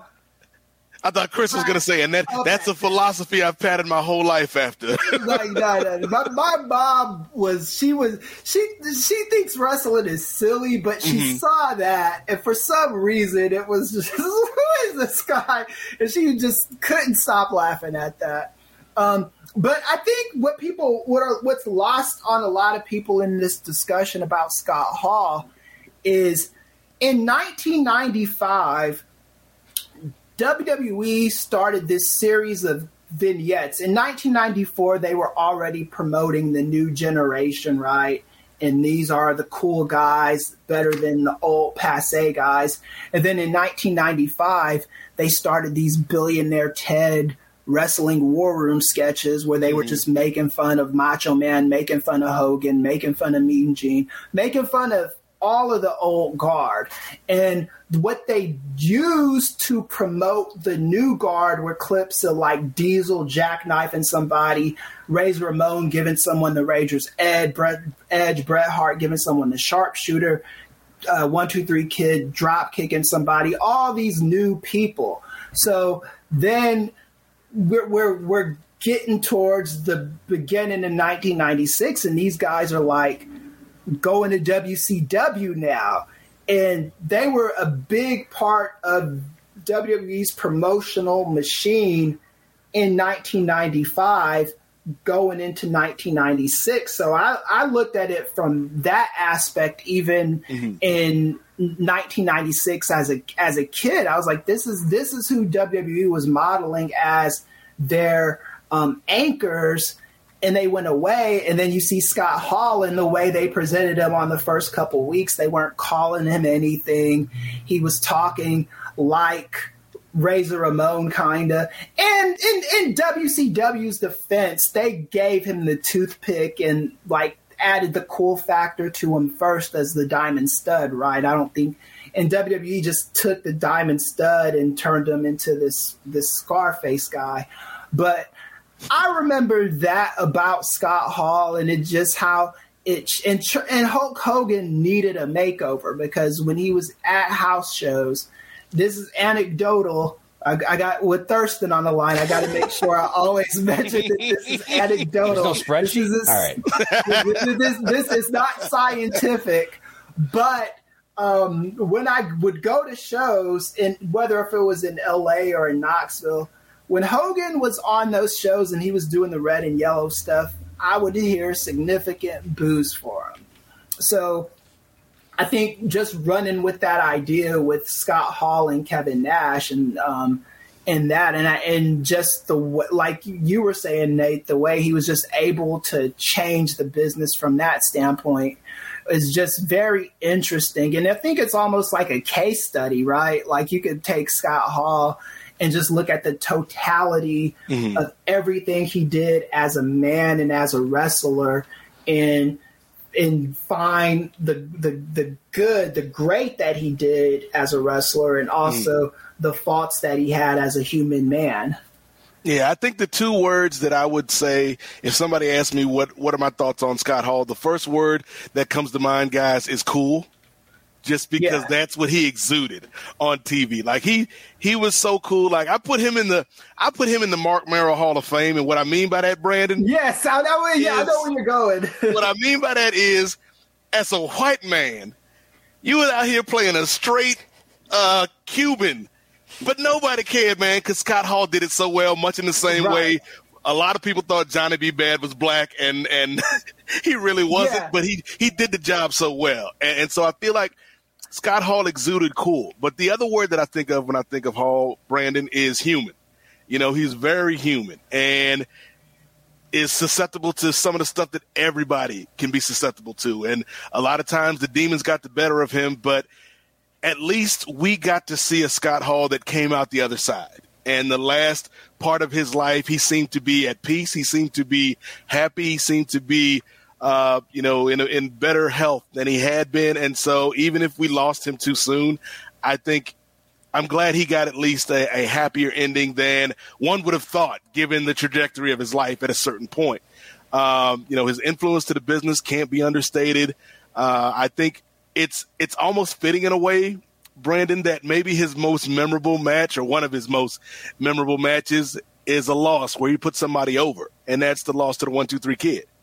Uh, you know, a match that really made Waltman, and so yeah, you know, he he like you know this week just hearing stories about you know him and Sting and the Crow character and like a guy that for all of his faults, for all of his human frailties, seemed to be a a, a good dude uh, most of the time, uh, and and somebody that will be missed. Uh, so yeah, I think that you know, I think part of it is maybe just nostalgia, Brandon, looking back at that time period. Like whenever you fell in love with a thing that's the best that thing ever was, you know. And so, while I can objectively say the in ring today is probably as good as it's ever been, nothing's gonna compete with that '90s, you know, that mid to late '90s era for me. And Scott Hall was a big part of that. So, uh, rest in peace to Scott Hall, Razor Ramon, the bad guy.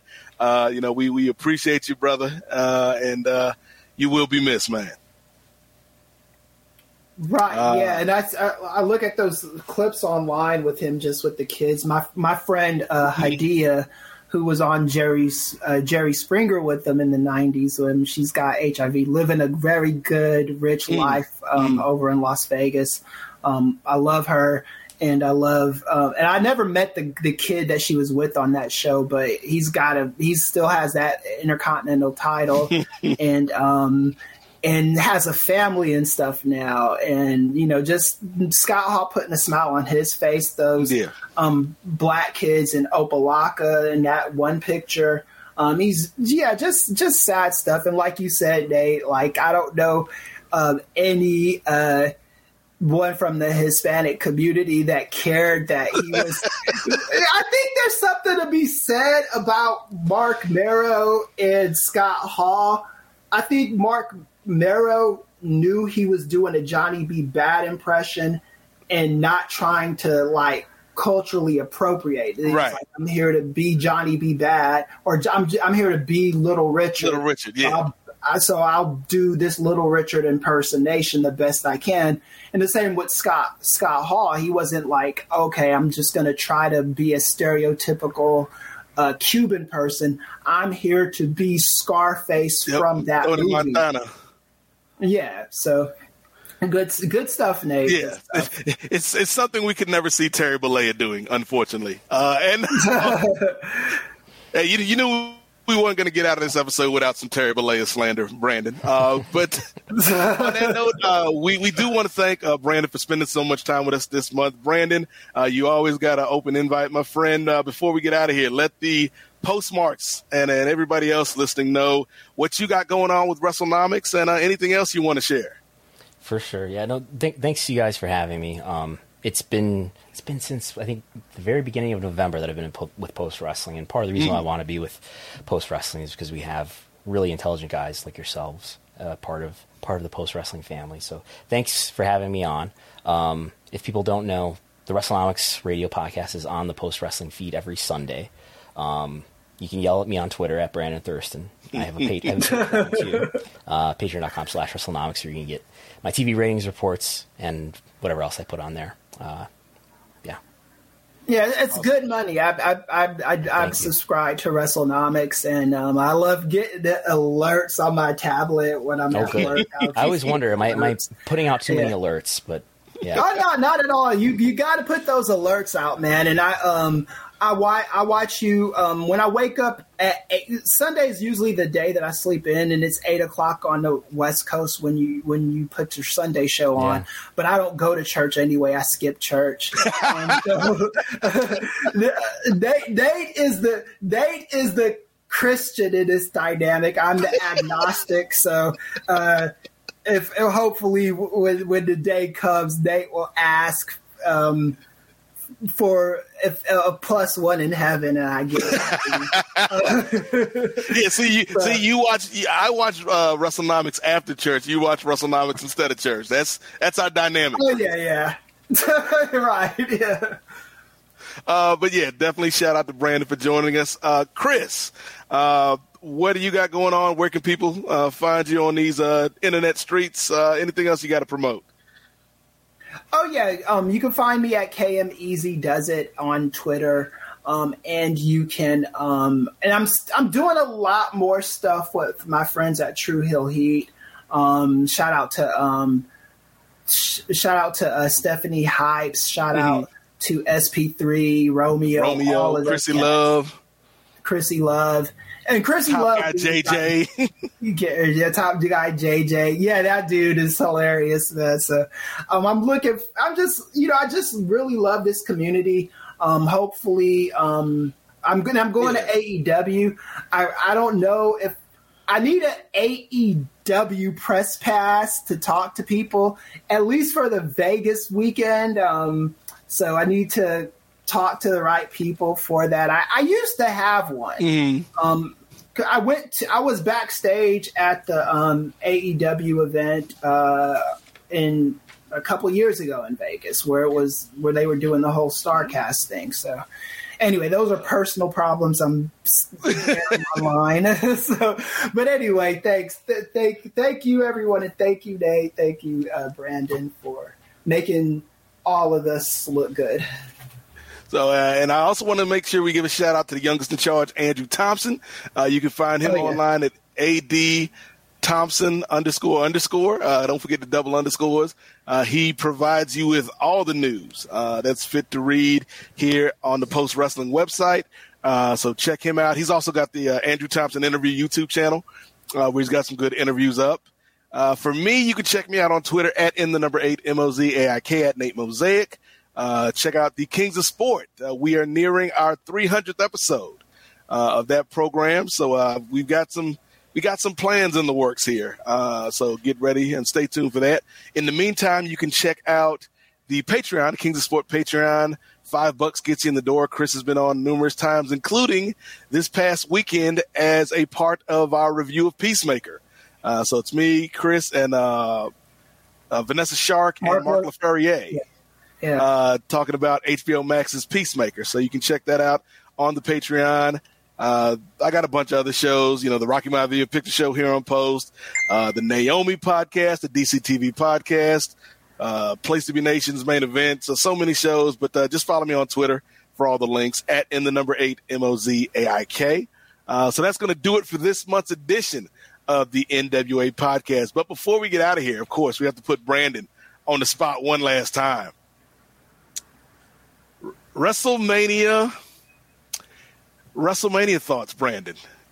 Financially speaking, how successful will this uh, two night extravaganza be, my friend? Will it? will will they uh, will they exceed uh, will they exceed last year's number? And by in how terms, much? In terms of attendance, uh, definitely. D- attendance was at limited capacity last year. Yep. Um, so I think they've already exceeded it in terms of just the tickets that they've put out, according to WrestleTix. Um, and they will probably, you know, they'll probably give us like a percentage difference, especially if it's a positive one. They probably won't give us any any you know insight if it's not a positive one, but I think it will be in terms of the, the Peacock viewership is what I'm talking about uh, for WrestleMania. And I think I can't imagine it wouldn't be higher just because Peacock is a little bit older now and probably just has more. Will have more users this WrestleMania than than last year's WrestleMania, so it, it's pretty likely that'll be m- more viewed too. Um, but yeah, I, I think what, what do I think it's going to be? Probably like sixty thousand Okay. each night, something like that. They'll they'll they'll tell you this is this is AT and T Stadium. They you know who knows how many hundreds of thousands they will announce, but um, yeah, they they could put eighty thousand in. I don't think both of these nights are selling out, but they'll do. I mean, they'll do well. Do you think they'll pad Thirty million. attendance? Like give tickets away for free or or Yeah, on the night number? of. And on the night, both on the on the night of, will they give tickets away for free, and then will they exaggerate the number? I don't think it'll be like massive papering, like like you read about in newsletters. But um, no, I, I but I def they, they definitely will exaggerate the attendance. Like there's no attendance that they haven't exaggerated that they, that they I believe that they Yes. put out, especially, when it comes to WrestleMania, but not not even just WrestleMania, but all the other attendances that they put out. I I you know I don't know if they pick a number out of a hat or what what their formula is, but uh, yeah, it's you know WrestleMania at, at 32 in the same venue, which is just one night, of course, was Mm-hmm. they announced this. I know this number by heart now. 101,763. Arlington Mm. Police told me 81,709. though. So. the, the math ain't math, Vince. And then Vince did say on the earnings call, well, it wasn't 101,000 paid. It was, that included ushers and ticket takers. things of that nature. So, direct quote, direct quote. Jesus Christ, man. That's what's up. Hey, hey, you can't can't knock the man for trying. Can't knock the hustle. But yeah, Hey, man, man. Play on player, dude. oh, perfect place You to had end. 20,000 now more people. We had, we That's- had 20,000 ushers and ticket takers. And then things of that ushers, nature. ticket takers, I mean, hot dog vendors. Come on now, guys. oh, Right, yeah. Who who are we to dis- to dispute Vince's numbers, man? Yeah, right, right. I, I'm just. I'm, I'm it's wonderful. It's wonderful. Uh, but yes, if you want accurate numbers, listeners, check out WrestleNomics every week here on the Post Wrestling Network. Again, Brandon, thank you so much for spending some time with us tonight, brother. Uh, and we will definitely catch up with you down the road, my friend. Sounds good. Thank you for having me. All right. And thank you all for listening out there. Uh, appreciate y'all checking out the show, supporting the show. And uh, we'll do it again. Thank y'all for supporting Post Wrestling. And if uh, you're feeling generous this time of year in the springtime season, go cop that uh, fresh new uh, Long and Winding Royal Road t shirt, man. It's that new hotness on the streets. All the kids want it. I think Brandon might be purchasing one. I'm going to get one, Chris. I know you want one. Uh, it's what everybody wants. It's the hot item of the season. So uh, cop that shirt and uh, support some good causes while you are at it. Great Uh, conversation starter, too. Yes, excellent conversation starter. You, that's that's all I'm going to say about that, Brandon. You almost you almost got me, sir. You almost got me down a tangent, but we're not going to go there uh, this week, sir. Uh, but uh, for Brandon, for Chris, for the youngest in charge, Andrew Thompson, I am the Godfather, Nate Milton. Thank you so much for listening to the Nubian Wrestling Advocates. And remember, the revolution may not be televised, but it damn sure will be Yeah. podcasted. See y'all next month. It's Righteous Reg. It's a case for the safe, keep a space for the Nubians. Unfiltered, off kilter, the professor, the godfather, post wrestling, the NWA, not oh, keep guessing, uh. The views and expressions, you know the rest it's pod excellence, get the message. Advocates for Nubian wrestling, you're listening to the best again. Black wrestling in the ring we invested in. Nubian we invested in. It's for the culture and we reppin' it. It's for the culture and we reppin' it.